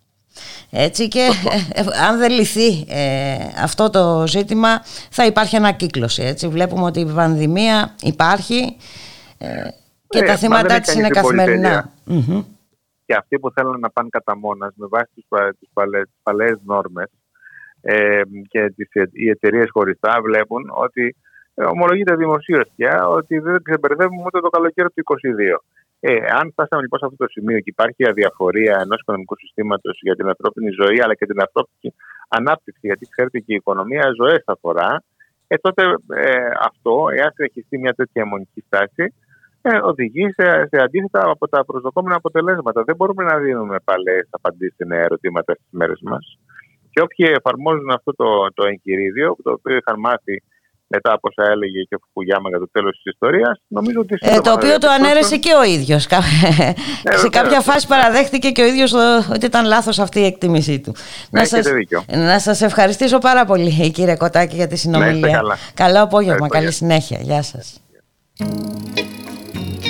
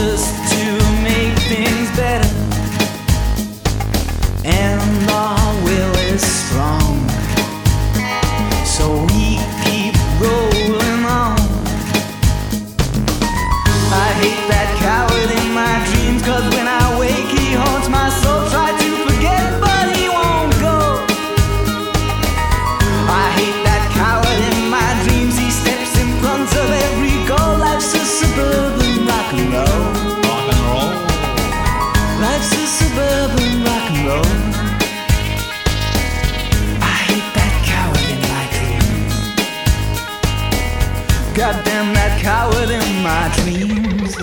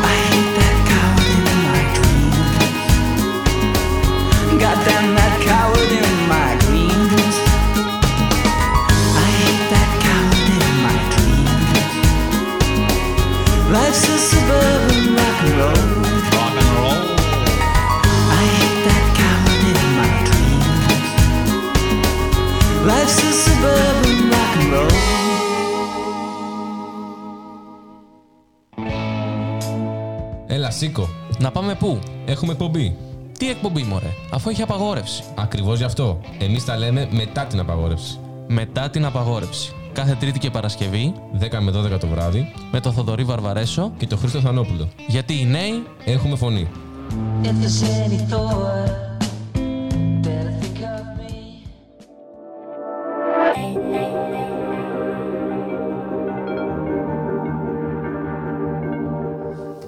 Ραδιομέρα.gr, η ώρα είναι 2 και 6 πρώτα λεπτά. Θα είμαστε μαζί για ακόμη μία ώρα. Στον ήχο Γιώργος Νομικός, στην παραγωγή Γιάννα Θανασίου, στο μικρόφωνο Εμπούλικα Μιχαλοπούλου και να φύγουμε να πάμε στην ε, Κύπρο να δούμε ε, τι ε, στάση ε, κρατάει η κυβέρνηση, η κυπριακή κυβέρνηση στο θέμα ε, της άρσης των ε, πατεντών αλλά και ε, υπάρχει και ένα άλλο θέμα που προβληματίζει ε, τους κατοίκους της Κύπρου. Να συναντήσουμε την ε, συνάδελφο Άντρια Γεωργίου είναι δημοσιογράφος στην εφημερίδα Πολίτης. Καλό μεσημέρι κυρία Γεωργίου. Καλό σας μεσημέρι. Αν δεν κάνω λάθος αρνητική ήταν η αντίδραση του Λαϊκού Κόμματος έτσι, στην πρόταση Biden περί άρσης της, ε, των πατεντών ε, των εμβολίων. Ναι, σωστά. Ε, υπάρχει και στην Κύπρο το βλέπουν με αρνητικό.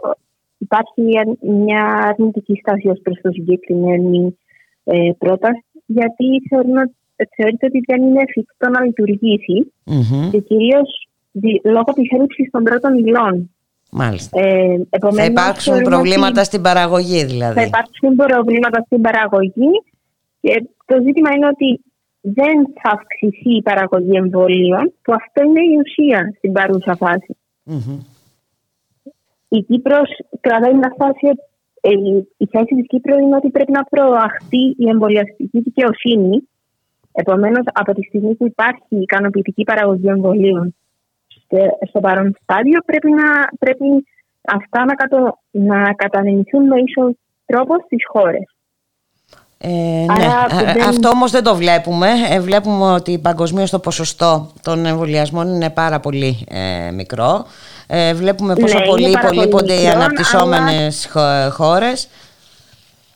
Ναι, γι' αυτό εμείς είμαστε υπέρ της εμβολιαστικής δικαιοσύνης. Μμμ. Ε, είτε υπάρχει πατέντα είτε όχι, πρέπει να βρεθεί μια λύση ως προς το να, υπάρχει, να υπάρχουν εμβόλια για όλους και όχι μόνο για τις πλούσιες χώρες που έχουν μεγαλύτερη πρόσβαση στα εμβόλια. Ε, προφανώς το θέμα θα απασχολήσει έτσι και την α, άτυπη Ναι. σύνοδο κορυφής ε, που θα πραγματοποιηθεί πρα- νομίζω αν δεν κάνω λάθος σε μισή ώρα θα αρχίσει ε, στο Πόρτο ε, ε, υπάρχουν όμως ε, και υπάρχει και κάτι ένας νέος θεσμός που όπως ανακοίνωσε ο Υπουργός Υγείας ε, της Κυπριακής Δε- Το Δημοκρα- λεγόμενο το, Corona το, το λεγόμενο Corona Pass. Περί τίνος πρόκειται; Ουσιαστικά είναι α, αντικαθιστά τα SMS που υπήρχαν μέχρι, μέχρι τώρα στην Κύπρο, το οποίο αφορά ε, τη, τη διευκόλυνση της, μετα, της μετακινήσης των πολιτών και θα ισχύει από τις 10 Μαΐου.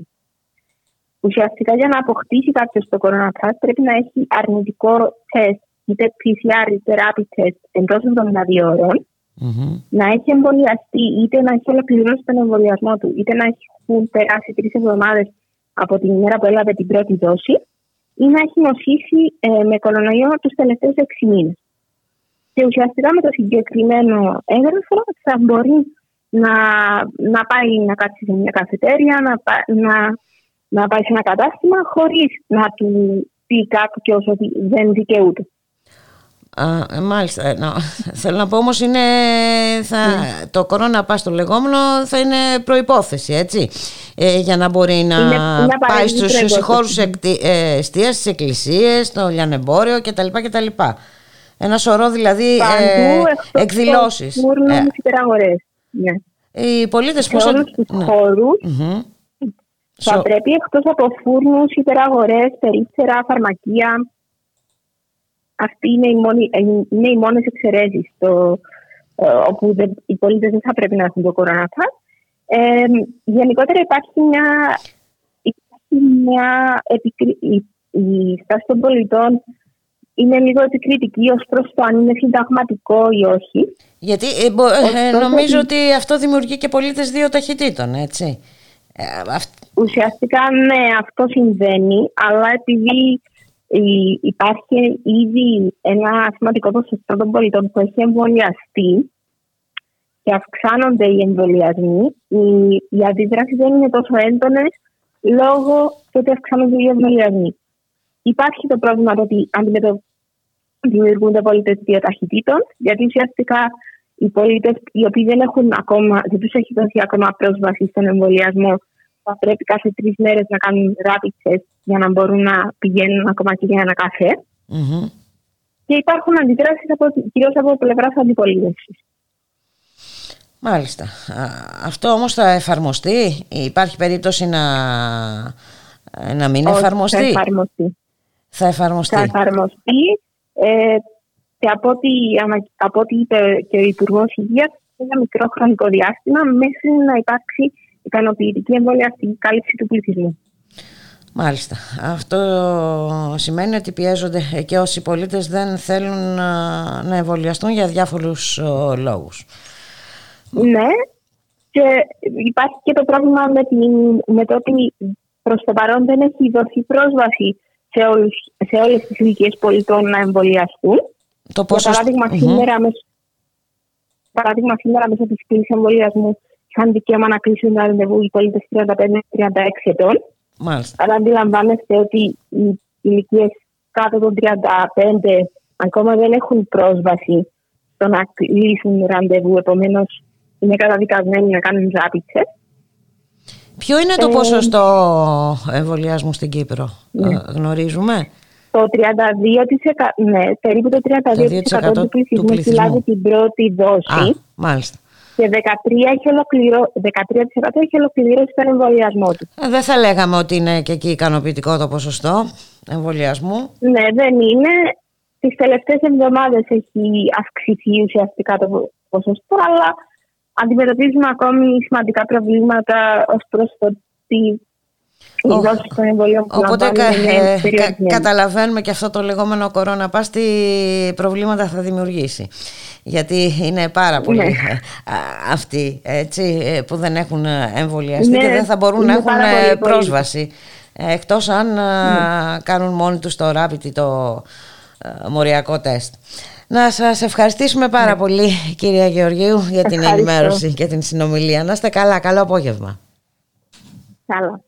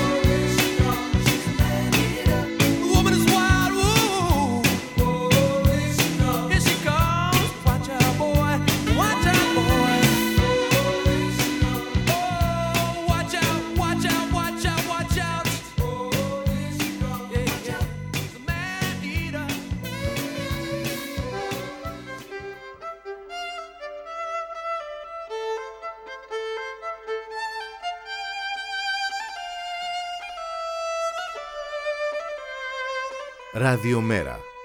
Η ανυπακοή στο ραδιόφωνο.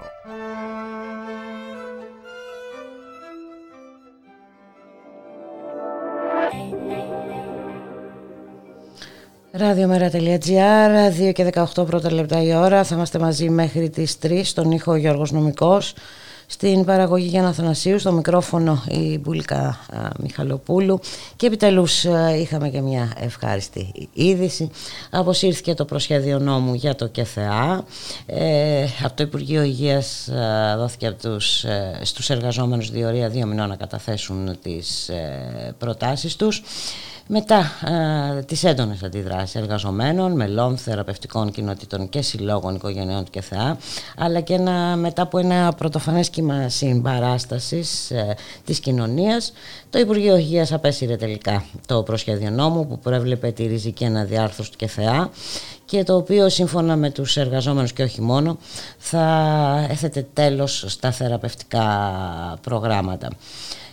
Υπήρξε, είχε προηγηθεί συνάντηση του Διοικητικού Συμβουλίου του Συλλόγου Εργαζομένων στο ΚΕΘΕΑ με την Υφυπουργό Υγείας, την κυρία Ράπτη ε, στη διάρκεια της οποίας οι εργαζόμενοι έθεσαν ε, τη, τεκμηριωμένα στην πολιτική ηγεσία του Υπουργείου Υγείας ε, γιατί το σχέδιο νόμου δεν μπορεί να αποτελέσει τη βάση οποιοδήποτε διαλόγου ε, και τελικά ε, κλήθηκαν οι εργαζόμενοι να καταθέσουν στο Υπουργείο τις δικές τους προτάσεις για την ε, λειτουργία του ΚΕΘΕΑ.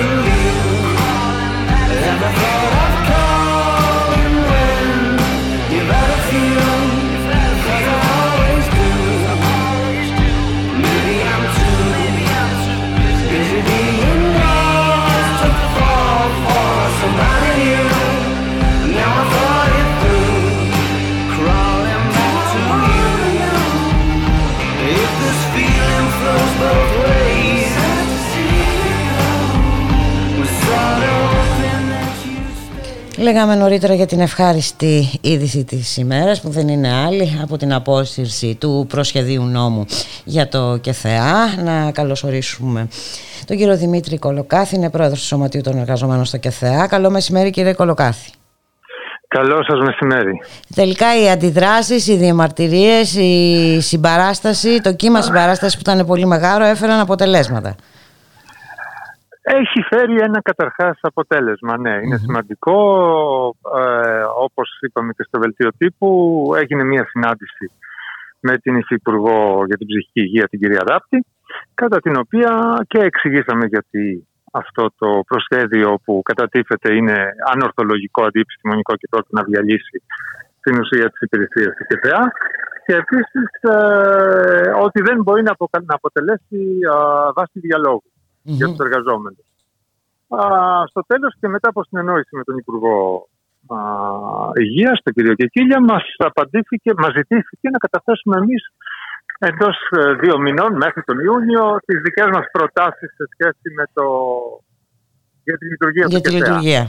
Α, ανεξάρτητα από το προσχέδιο της διοίκησης, αυτό σημαίνει ότι προφανώς πηγαίνει α, στο πλάι αυτό το πράγμα. Σιωπηρά αποσύρεται και επίσης α, με τη λογική ότι αυτό κατά την κυρία Ράπτης ας πούμε, δεν ήταν, δεν ήταν κα, κακώς είχε ονομαστεί και προσχέδιο νόμου. Είναι ένα κείμενο εσωτερικό το οποίο αυτή τη στιγμή αποτελεί αντικείμενο μόνο για αυτούς που το έφτιαξαν, γιατί κανένας άλλος δεν το συζητάει. Μάλιστα. Α, και αυτό, αυτό, αυτό είναι το σημαντικό. Είναι ότι ουδή στην κοινωνία, ούτε στο ιστορικό του οργανισμού, συζητάει αυτό το οποίο α, προτάθηκε ή επιχειρήθηκε να περάσει από τη διοίκηση. Νομίζω ότι είναι μια καλή αρχή. Α, ελπίζουμε ότι, ότι είναι ειλικρινή όλα αυτά και ότι θα προχωρήσουμε ας πούμε, στο να κάνουμε ένα, ένα, ένα κεφέα που θα είναι ακόμα καλύτερο. Εμείς έχουμε αποδεχτεί την πρόσκληση όσο οφείλαμε και θα μέσα από δημοκρατικές α, διαδικασίες, προφανώς στο ιστορικό του οργανισμού, θα ανταποκριθούμε και θα καταθέσουμε τις προτάσεις για την α, ακόμα καλύτερη λειτουργία του ΚΕΘΕΑ σε σχέση με, τα, με, με, με την πριν. Α, μ, αυτό προς το παρόν δεν είναι, είναι αρκετά καινούρια. Α, Ε, Είναι ένα, είναι ένα θε- καταρχήν όπως είπατε και εσείς θε- θετικό Ακριβώς. ο, αποτέλεσμα. Ναι, ναι, Ε, υπάρχει το περιθώριο χρόνου για να κατατεθούν οι προτάσεις να γίνει ένας ε, διάλογος ε, και βέβαια τα αποτελέσματα αυτού του διαλόγου θα τεθούν υπό την τελική κρίση της Γενικής Συνέλευσης του ΚΕΘΕΑ, έτσι δεν είναι; Ενώ, του, του οργάνου που προσπάθησε να απαξιώσει Ναι. ε, το συγκεκριμένο προ- προσχέδιο. Αυτό, αυτή είναι η δικιά μας θέση. Γι' αυτό λέμε ότι εμείς θα καταθέσουμε προτάσεις. Αυτή τη στιγμή δεν υπάρχει ένας διάλογος. Περιμένει, ε, το Υπουργείο αναμένει, μας έχει δώσει επισήμως, ε, α, μας έχει ζητήσει επισήμως να καταθέσουμε προτάσεις. Από εκεί και πέρα πιστεύω ότι θα ανοίξει ένας διάλογος. Προφανώς. Και να μην ξεχνάμε Α. ότι υπάρχει και μια διορισμένη, έτσι, υπάρχει και ένα διορισμένο διοικητικό συμβούλιο. Μα προφανώς. Εμείς αυτό που ζητήσαμε από το Υπουργείο, από την κυρία Ράφτη, είναι ότι θα πρέπει με τη δική της συμβολή να, να επιβάλλει στην ουσία στη διοίκηση, τη διορισμένη, α, να, να, να, να κάνει ένα διάλογο στο ιστορικό του οργανισμού εξ αρχής, αποσύροντας το προσχέδιο. Μας ζητήθηκε να το καταθέσουμε τις δικές μας προτάσεις κατευθείαν στο Υπουργείο. Οκ, εμείς θα ανταποκριθούμε. Θεωρούμε ότι είναι, είναι θεμητό από, από την Υφυπουργό να ζητάει προτάσεις από τους εργαζόμενους. Είναι μια πάρα πολύ καλή εξέλιξη, διότι εδώ και 1,5 χρόνο η διοίκηση, η διορισμένη διοίκηση από, το, από τον Υπουργό Υγείας ουδέποτε ζήτησε προτάσεις από, το, από, τους εργαζόμενους. εργαζόμενους. Μμμ. Ε, νομίζω ότι ας πούμε τουλάχιστον στο επίπεδο α, του Υπουργείου και α, δεδομένου ότι όπως μας δηλώθηκε ότι θέλει να ε, έχει το Υπουργείο ένα και θέα το οποίο να αποτελεί πρότυπο και να αναπτυχθεί και να διαφημιστεί και να γίνει ακόμα καλύτερο, προφανώς είναι ζήτησε και από τους καθήγηνες αρμόδιους ε, στην ουσία. Ακριβώς. Α, από, από τους εργαζόμενους στο ΚΕΤΕΑ να τους κάνουν και κάποιες προτάσεις. Α, Έτσι. Και να μην ξεχνάμε Ναι. και πρέπει να το χρεώσουμε αυτό εντάξει, και στον ο, κόσμο που ε, ε, στάθηκε Ε, ε, σε μεγάλο βαθμό αλληλέγγυος. Α- Ακριβώς. Ήταν, ήταν, ήταν τεράστια συμβολή και γι' αυτό τους ευχαριστούμε ε, όλους έναν έναν και, και, και μία-μία ξεχωριστά και το γράφουμε και στο βελτίο τύπου παρότι στα βελτίο τύπου δεν γράφονται συνήθως τέτοια πράγματα αλλά οφείλαμε να το πούμε. Ήταν ε, συγκινητικό και ήταν και κάτι που ξεπερνούσε και τις δικές μας δυνατότητες. Έτσι. Δηλαδή το πήρε η κοινωνία και το έκανε, το, το πολλαπλασίασε, το, το μεγάλωσε αυτό το, Ακριβώς. αυτό το Ε, κίνημα. και αυτό ε, δείχνει ε, Έφερε και και το πού μπορεί να αποτέλεσμα, ναι. φτάσει μια κινητοποίηση, μια ε, συμπαράσταση, ένα κύμα συμπαράστασης, μια επιμονή. Έτσι. Είναι Ναι, ναι. να μένουν και αυτά ως ε, χρήσιμα συμπεράσματα και για το μέλλον. Ακριβώς, ακριβώς. Ωραία, οπότε λοιπόν εσείς θα ετοιμάσετε τις προτάσεις σας, θα τις καταθέσετε και ε, θα δούμε τι θα γίνει. Το θέμα παραμένει ανοιχτό. Ε, Το κρατάμε θέμα είναι ότι ανοιχτό, το ναι. πολύ θετικό έτσι, άρσης του, του προσχεδίου και θα τα, ξανακούμε, θα τα ξαναπούμε κάποια στιγμή στο μέλλον. Να είστε καλά, Στη καλή διάθεσή συνέχεια σας. να Να έχετε. είστε καλά, να είστε καλά. Γεια σας. Γεια χαρά, γεια.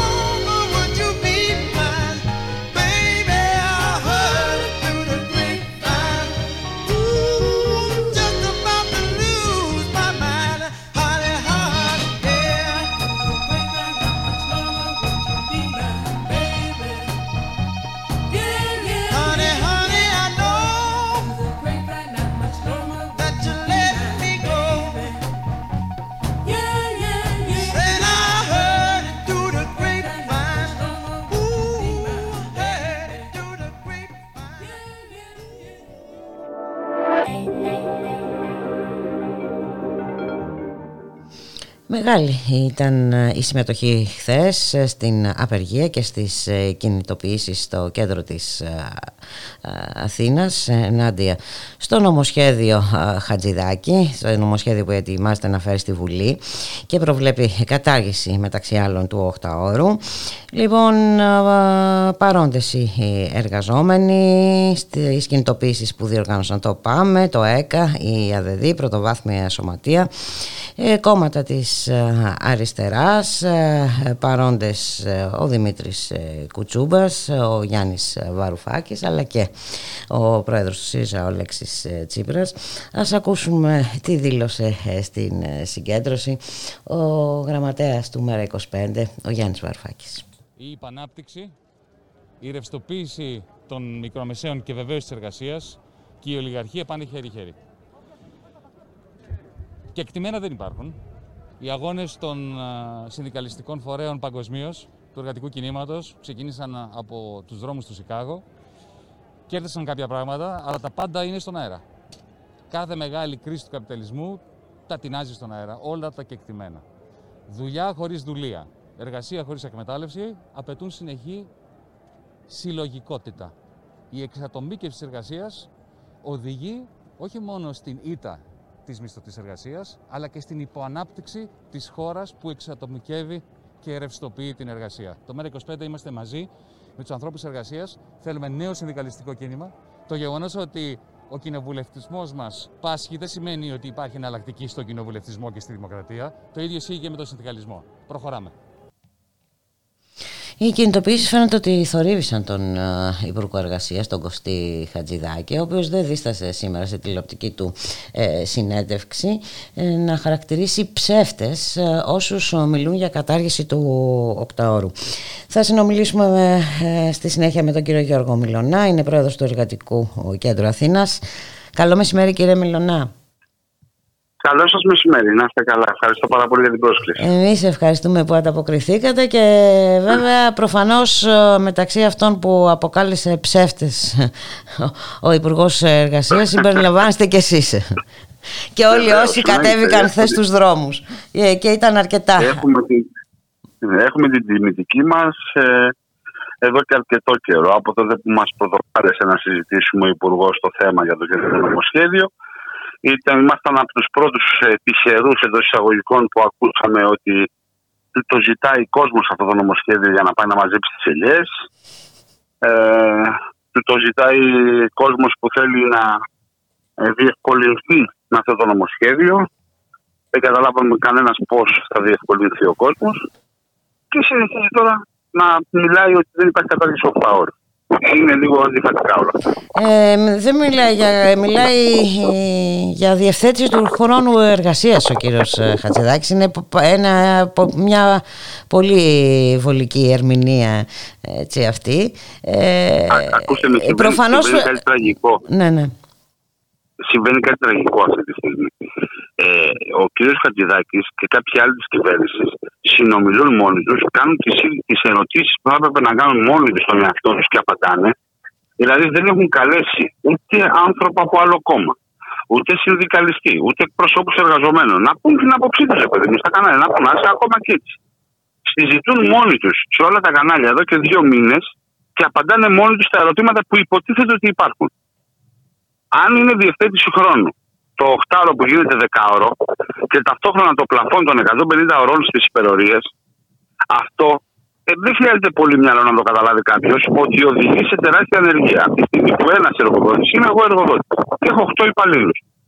Και αυτοί οι 8 υπάλληλοι μου βγάζουν τη δουλειά και εγώ πάω καλύτερα και πρέπει να πάρω κι άλλους υπαλλήλους. Αν το πλαφόν των υπερορών πηγαίνει στις 150 ώρες και μου δίνει και την ευελιξία του 10 ώρου, του 8 θα τους κάνω 6, γιατί με 6 βγαίνει η δουλειά. Άρα όχι μόνο δεν θα προσλάβω καινούριου υπαλλήλους, ακόμα και αν η δουλειά μου πηγαίνει καλύτερα, αλλά θα απολύσω υπαλλήλους. Γιατί βγαίνει η δουλειά μου με λιγότερο. Είναι απλό. Ναι, είναι απλή λογική. Δεν υπάρχει όμως ένας άνθρωπος να τον ρωτήσει, να του το πει αυτό, να του το θέσει αυτό το θέμα. Δεν- δεν- Με ποιον, δεν συναντιέται με κανέναν να του το θέσει αυτό το θέμα. Ε, Εκτός, έχετε απόλυτο Είναι- δίκιο. είναι ένα- Ε, Εκτός ότι Ε, αρνείται συγγνώμη το που έτσι διάλογο. εξεγείρομαι τώρα.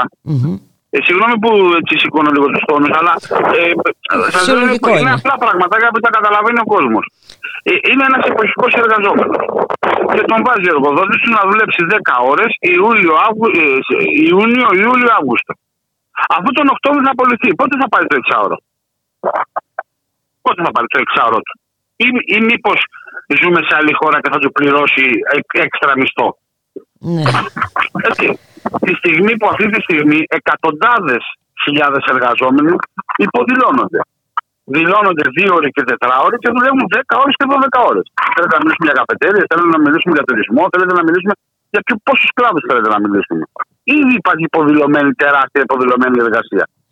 Πού- Πού ζούμε; Και μας λέει ο κύριος ε, ο, ο κύριος Υπουργός τώρα δηλαδή ότι ο εργαζόμενος που δουλεύει σε μια καφετέρια και υποδηλώνεται στις 4 ώρες θα πάει να διαπραγματευτεί με τον εργοδότη να πάρει κάποιους μήνες μετά εξάωρο.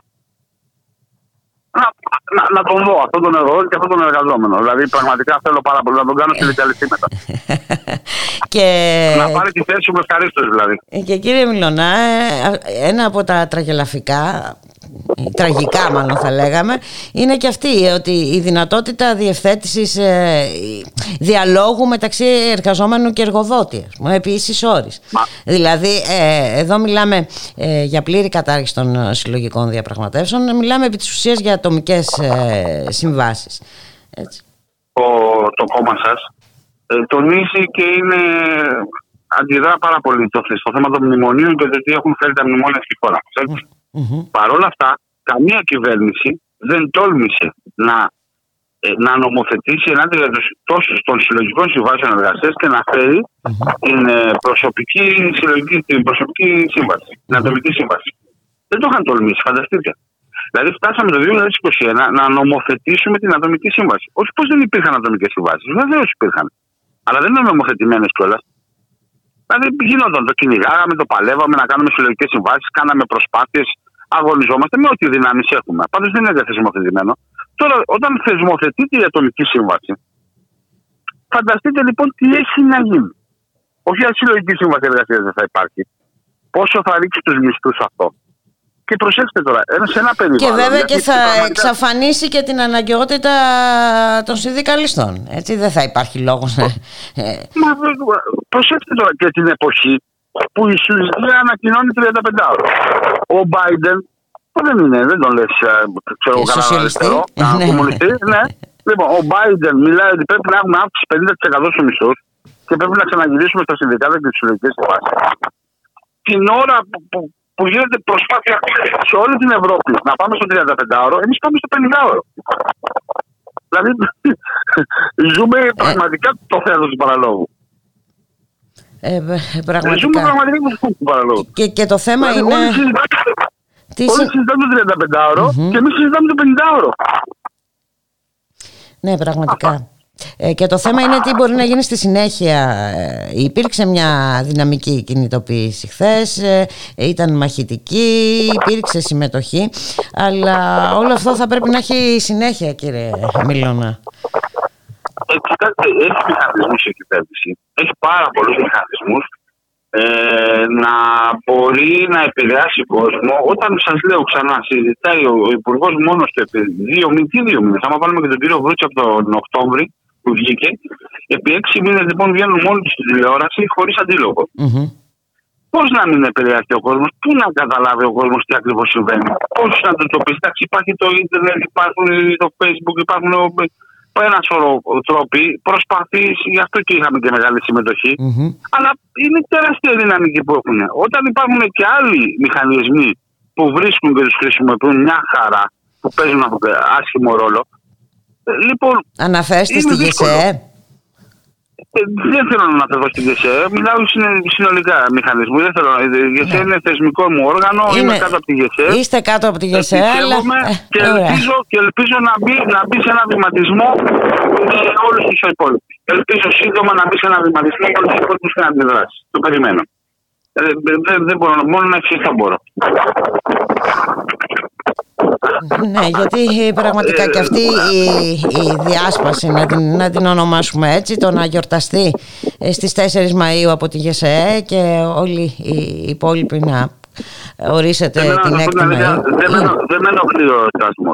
σω θα μπορούσε να εορταστεί όποτε θέλει η Πρωτομαγιά. Δεν είναι αυτό το πρόβλημά μας. Το θέμα δεν είναι αυτό. Είναι ότι η Το ΓΕΣΕ, θέμα είναι... ότι η ΓΕΣΕ δεν έχει βγάλει ανακοίνωση για τον εργασιακό νόμο. Ε, και λέει ότι περιμένουμε να δούμε το προσχέδιο. Δεν έχει, ενώ την έχει ενημερώσει.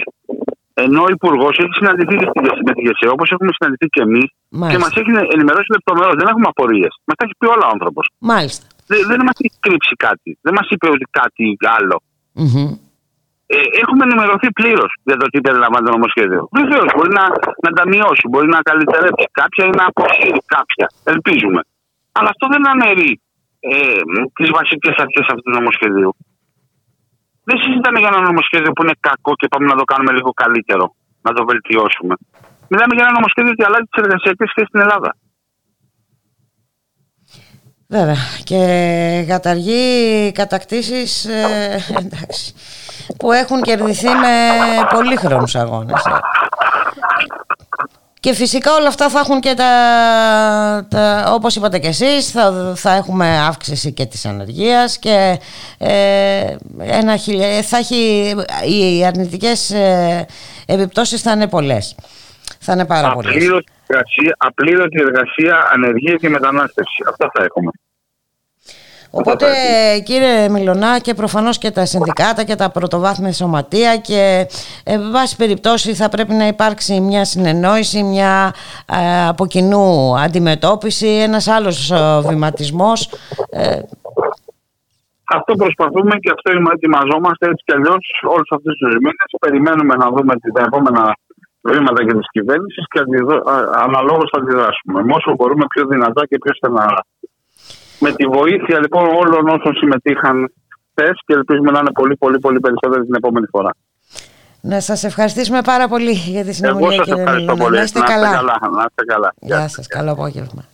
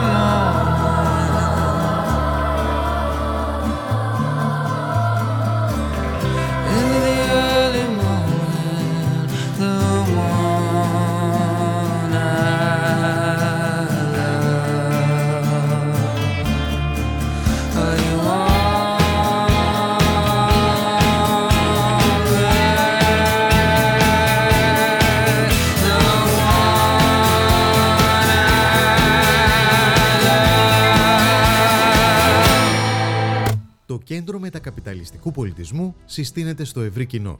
παρουσιάζοντας τους στόχους, τις δράσεις και τους ανθρώπους του από την Ελλάδα και το εξωτερικό σε μια υβριδική εκδήλωση πλαισιωμένη από καλλιτεχνικά δρόμενα, η οποία θα μεταδοθεί την 5η 13 Μαΐου από τις 8 μέχρι τις 9 το βράδυ στο κανάλι του Μέτα στο YouTube αλλά και στο Facebook. Θα ακολουθήσει συνέντευξη τύπου.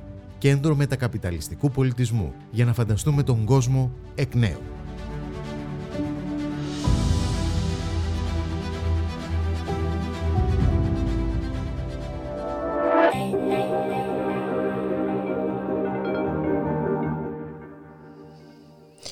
Δύο και 48 πρώτα λεπτά θα φύγουμε από την Ελλάδα, θα πάμε στην Κολομβία και όχι μόνο, με τη βοήθεια του συναδέλφου Μπάμπη Κοκόση. Μπάμπη, καλό σου μεσημέρι. Καλό μεσημέρι, Μπούλγα. Καλό μεσημέρι στους ε, ακροατές. Λοιπόν, Ε, έχουμε ναι. συνέχεια το, της εξέγερσης του Κολομβιανού λαού παρά την απόσυρση του σχεδίου της κυβέρνησης για φορολογική μεταρρύθμιση. Ακριβώς, ακριβώς. Και ε, αλλάζουν κάπως, θα λέγαμε, και τα χαρακτηριστικά των ε, αντιδράσεων. Ε, συνεχίζει τη σκληρή ε, γραμμή, την γραμμή της καταστολής σε κυβέρνηση. Χθες ε, γίνανε ε, διαδηλώσεις ε, σε ένδειξη ε, μνήμης για τους ε, νεκρούς που είχαν υπάρξει τις προηγούμενες ημέρες. Είχαμε νέα επεισόδια. Ε, είχαμε μάλιστα και αστυνομικούς με πολιτικά να πυροβολούν ε, με πραγματικά πειρα κατά των διαδηλωτών. Αν θυμάσαι, πουλικα λέγαμε για ε, 31 νεκρούς ε, πριν από μία-δύο μέρες. Έχουν φτάσει στους 37 πλέον οι νεκροί. Μιλάμε για δεκάδες ε, αγνοούμενους, ε, ε, συλλήψεις, ε, προσαγωγές, ε, σεξουαλική κατο- ε, κακοποίηση έχουν ε, καταγγείλει και, και πολλοί από τους ε, συλληφθέντες. Μιλάμε για μια τραγική κατάσταση. Βέβαια η κυβέρνηση κατηγορεί σε συνέντευξη που, δώσα, που έδωσε σε αμερικάνικα δίκτυα ο Υπουργός Άμυνας, ε, κατηγορεί υποτίθεται ε, ομάδες, αριστερές ομάδες ότι υποτιμούν τα επεισόδια. Καλά, το- συνήθως αυτό είναι το ε, αφήγημα. Ναι. Ακριβώς. Ο πρόεδρος ο Ιβαντούκ ε, συνεχίζει μια άκρος πολιτική ε, στάση ε, να φανταστείς ε, μπουλικα, να φανταστούν και ακροατές μας. Έδωσε συνέντευξη τύπου ε, όπου μάλιστα ε, όπου ανέφερε προκλητικά ότι ε, πλησίασε ένας πολίτης και, το, και τον ε, ρώτησε και του, και του είπε μάλλον ε, ότι ε, δεν έχουμε ένα πρόεδρο που μας ε, αξίζει και του απάντησα εγώ, λέει ο Ιβαντούκε, ότι και εγώ δεν έχω ένα λαό που μου αξίζει. Έτσι ακριβώς. Παρακαλώ. Ε, είναι, είναι απίστευτη η Είναι προκλητική, ε, ε, πραγματικά Ε, και έχει, και έχει νόημα ε, Μπάμπη έτσι να πούμε ε, μερικά πράγματα για να ξέρουν και οι ακροατές ε, ε, πώς έχει η κατάσταση σε αυτή τη χώρα Προ- ε, και ας ξεκινήσουμε από την πανδημία που η διαχείρισή της θα λέγαμε ότι ήταν ε, καταστροφική έτσι. Ήταν τραγική. Είναι από τις, και από τις χώρες με, τη- με, τις, με τους χειρότερους ε, δείκτες. Ε, μιλάμε για πάνω από ε, 25.000 ε, νεκρούς. Ε, είναι, είναι τραγική η κατάσταση με την ε, πανδημία σε- και η διαχείρισή της. Από, και βέβαια αυτό είναι απόρρια όλων αυτών των- των ε, νεολα- νεοφιλελεύθερων πολιτικών που έχουν εφαρμοστεί στην υγεία με την ιδιωτικοποίη- ιδιωτικοποίηση της υγείας. Και να πούμε ότι αυτά τα επεισόδια ξεκίνησαν να είναι ένα δεκαήμερο περίπου από τις 28 Απριλίου που έχουν ξεκινήσει. Ε, επειδή λέγαμε και πριν και ότι έχουν αλλάξει και γε- γενικότερα τα αιτήματα, ήταν ε, άμεσα, ήταν ε, γιατί, ε, επειδή προωθούσε ε, η κυβέρνηση ένα νομοσχέδιο, υποτίθεται για να απαλύνει λίγο τις επιπτώσεις της πανδημίας, ένα φορολογικό ε, νομοσχέδιο όπου ουσιαστικά ε, αύξανε τους έμεσους φόρους που ξέρουμε πολύ καλά ποιοι επιβαρύνονται όταν αυξάνονται οι έμεσοι ε, φόροι, περισσότερο τα μεσαία και τα κατώτερα στρώματα. Λοιπόν, αλλά αυτή τη στιγμή πλέον οι διαδηλώσεις ε, περισσότερο, ε, θέτουν και πολλά, γιατί συμμετέχουν και πολλά, πολλά κινήματα, ε, συλλογικότητες, ε, θέτουν και θέματα ε, υγείας, δημοσίου συστήματος υγείας, παιδείας. Έχει απλωθεί ε, η ατζέντα των, ε, των ε, θεμάτων και έχουν αποκτήσει ε, από μια... Ένα απλή ευρύτερο εξέγερση, περιεχόμενο μια- από ε, μια- από εναντίον μια της οργή ε, που- πολιτικής της κυβέρνησης Ακριβώς. προφανώς. Από μια, από, από μια οργή που ξεκίνησε αρχικά, πλέον ε, τίθενται και μια σειρά από ε, πολιτικά θέματα και θέματα πολιτικών που εφαρμόζει ο Ντούκε. Και εν ώψη βέβαια και όσο έχουμε στάξει του μυαλού μας ότι σε ένα χρόνο έχει και εκλογές στην, στην ε, Κολομβία. Ε, και πριν περάσουμε στο επόμενο θέμα, απλώς έτσι να αναφέρουμε, να πούμε ενδεικτικά ότι η αύξηση της στόχιας έχει φτάσει σε πολύ επικίνδυνα επίπεδα. Σύμφωνα με τις ίδιες τις επίσημες στατιστικές, ε, αγγίζει το 60% του πληθυσμού. Και καταλαβαίνουμε Άκρι- ποιες, ε, ε, πόσο ακριβώς. τραγικές είναι οι συνέπειες έτσι, για τον, Και, πλη- για τον και λαό. επίσης ε, ε, να προσθέσω ότι στο το διάστημα τώρα της ε, πανδημίας, τον τελευταίο χρόνο, η ανεργία στην Κολομβία έχει διπλασιαστεί. Μάλιστα. Έχει, διπλασιαστεί. Ε, έχει φτάσει γύρω στο 20% από 10% που ήταν περίπου. Έτσι έχει φτάσει στο 20%. Έχει διπλασιαστεί μέσα σε ένα χρόνο. Είναι τραγικά, είναι τραγικά τα νούμερα. Είναι από την τραγικά τα Κολομβία. νούμερα και δυστυχώς δεν βλέπουμε να γίνεται και λόγος για τις, ε, ε, και στην Ευρωπαϊκή Ένωση θα μπορούσε να δεν την απασχολεί έτσι. Είναι, η, είναι απόλυτη σιωπή. Η απόλυτη Φαντάσου σιωπή αντίστοιχες- απέναντι στις- δια- στην δια- εξέγερση ενός αντίστοιχες- λαού. αντίστοιχες- Αντίστοιχες καταστάσεις να γινόταν σε άλλες χώρες, δεν θέλω να πω ονόματα. Α, ναι. Φαντάσου τι θα γινόταν σε, σε, όλ- σε όλα τα μέσα παγκοσμίως τα συστημικά. Έτσι, αλλά επειδή γίνεται στην Κολομβία, ε, επικρατεί μια, μια Ναι. απίστευτη στιγμή. Είναι απίστευτος αυτό το δρόμο που συμβαίνει. Ε, απίστευτο, το Ε. έχουμε ξαναδεί. Ε, και να πάμε και στην ε, Βραζιλία, Μπάμπη. Ναι, Τι να, γίνεται να εκεί; πάμε και στην ε, Βραζίλια όπου είχαμε ένα, με ένα μακελιό ε, κυριολεκτικά στην, ε, στο Ρίο Δε Τζανέιρο, ε, Ρίο Δε Τζανέιρο, σε μια από τις φαβέλες εκεί. Είχαμε μια ε, επέμβαση της ε, αστυνομίας με 25 νεκρούς. Ε, σύμφωνα με τα στοιχεία που υπάρχουν, ε, πρόκειται είναι για- πρόκειται για 24 πολίτες και ένας ε, αστυνομικός, όπου ε, ε, μιλάνε ε, και, και από τα μέσα κοινωνικής δικτύωσης, έτσι βίντεο που βλέπουμε, ε, μια ε, ε, απίστευτης ε, ιδιότητας και σκληρότητας ε, ε, επίθεση καταδρομή της, ε, των αστυνομικών ε, δυνάμεων εκεί. Υποτίθεται κάποια, εναντίον κάποιας εγκληματικής ε, οργάνωσης που υπάρχει, που κυριαρχούσε στην ε, συγκεκριμένη ε, φαβέλα. Ε, βέβαια είναι γνωστό το θέμα που υπάρχει εκεί με τις ε, φαβέλες και την εγκληματικότητα που υπάρχει, αλλά αυτό είναι ένα απόρρια, ένα απόρρια, απόρρια ενός γενικότερη, μιας γενικότερης Μμμ. κοινωνικής ε, κατάστασης.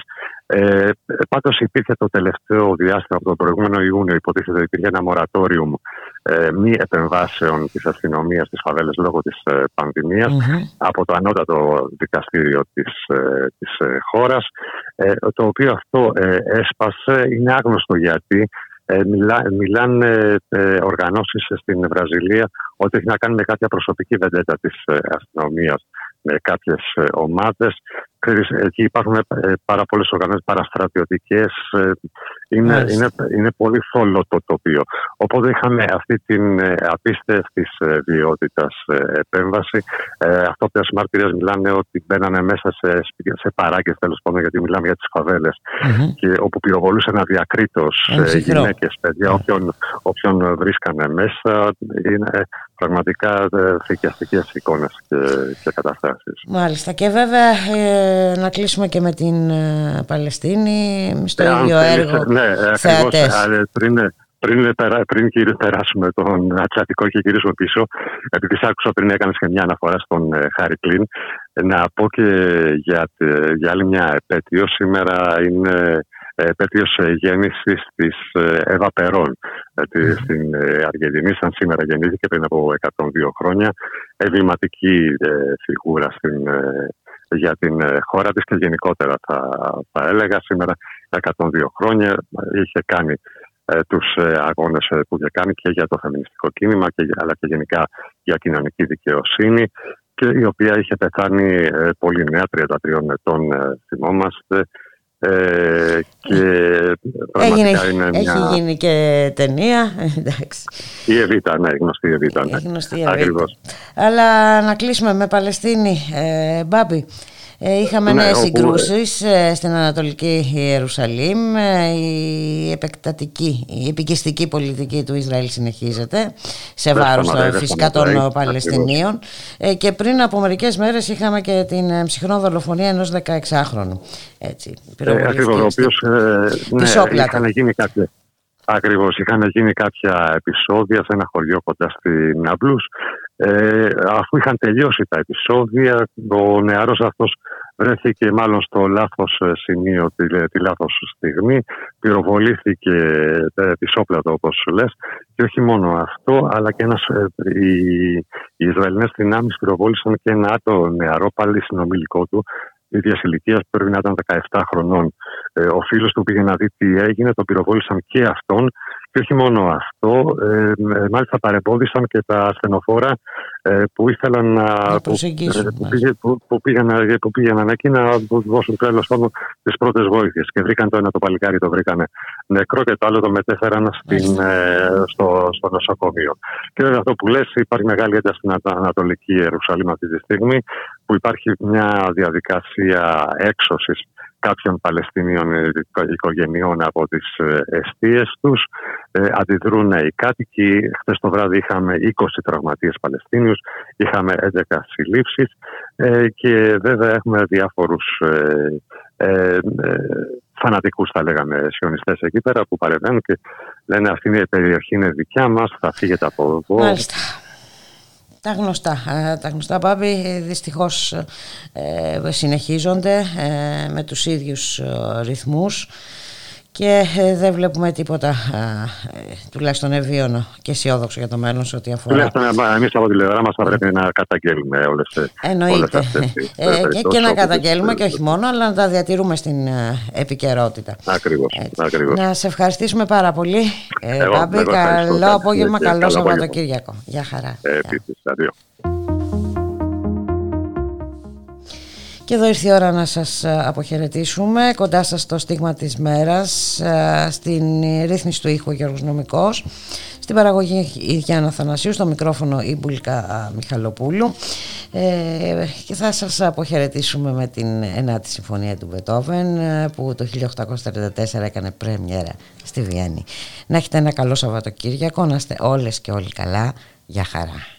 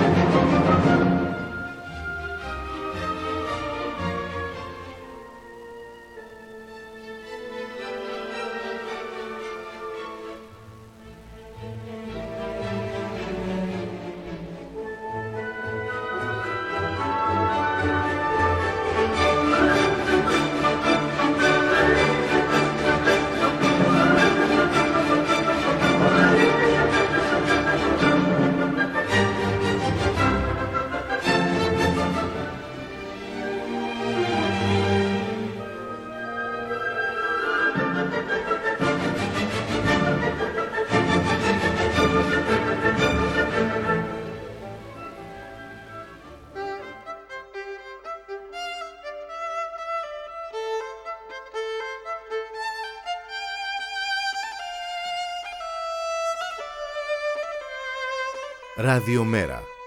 Η ανυπακοή στο ραδιόφωνο.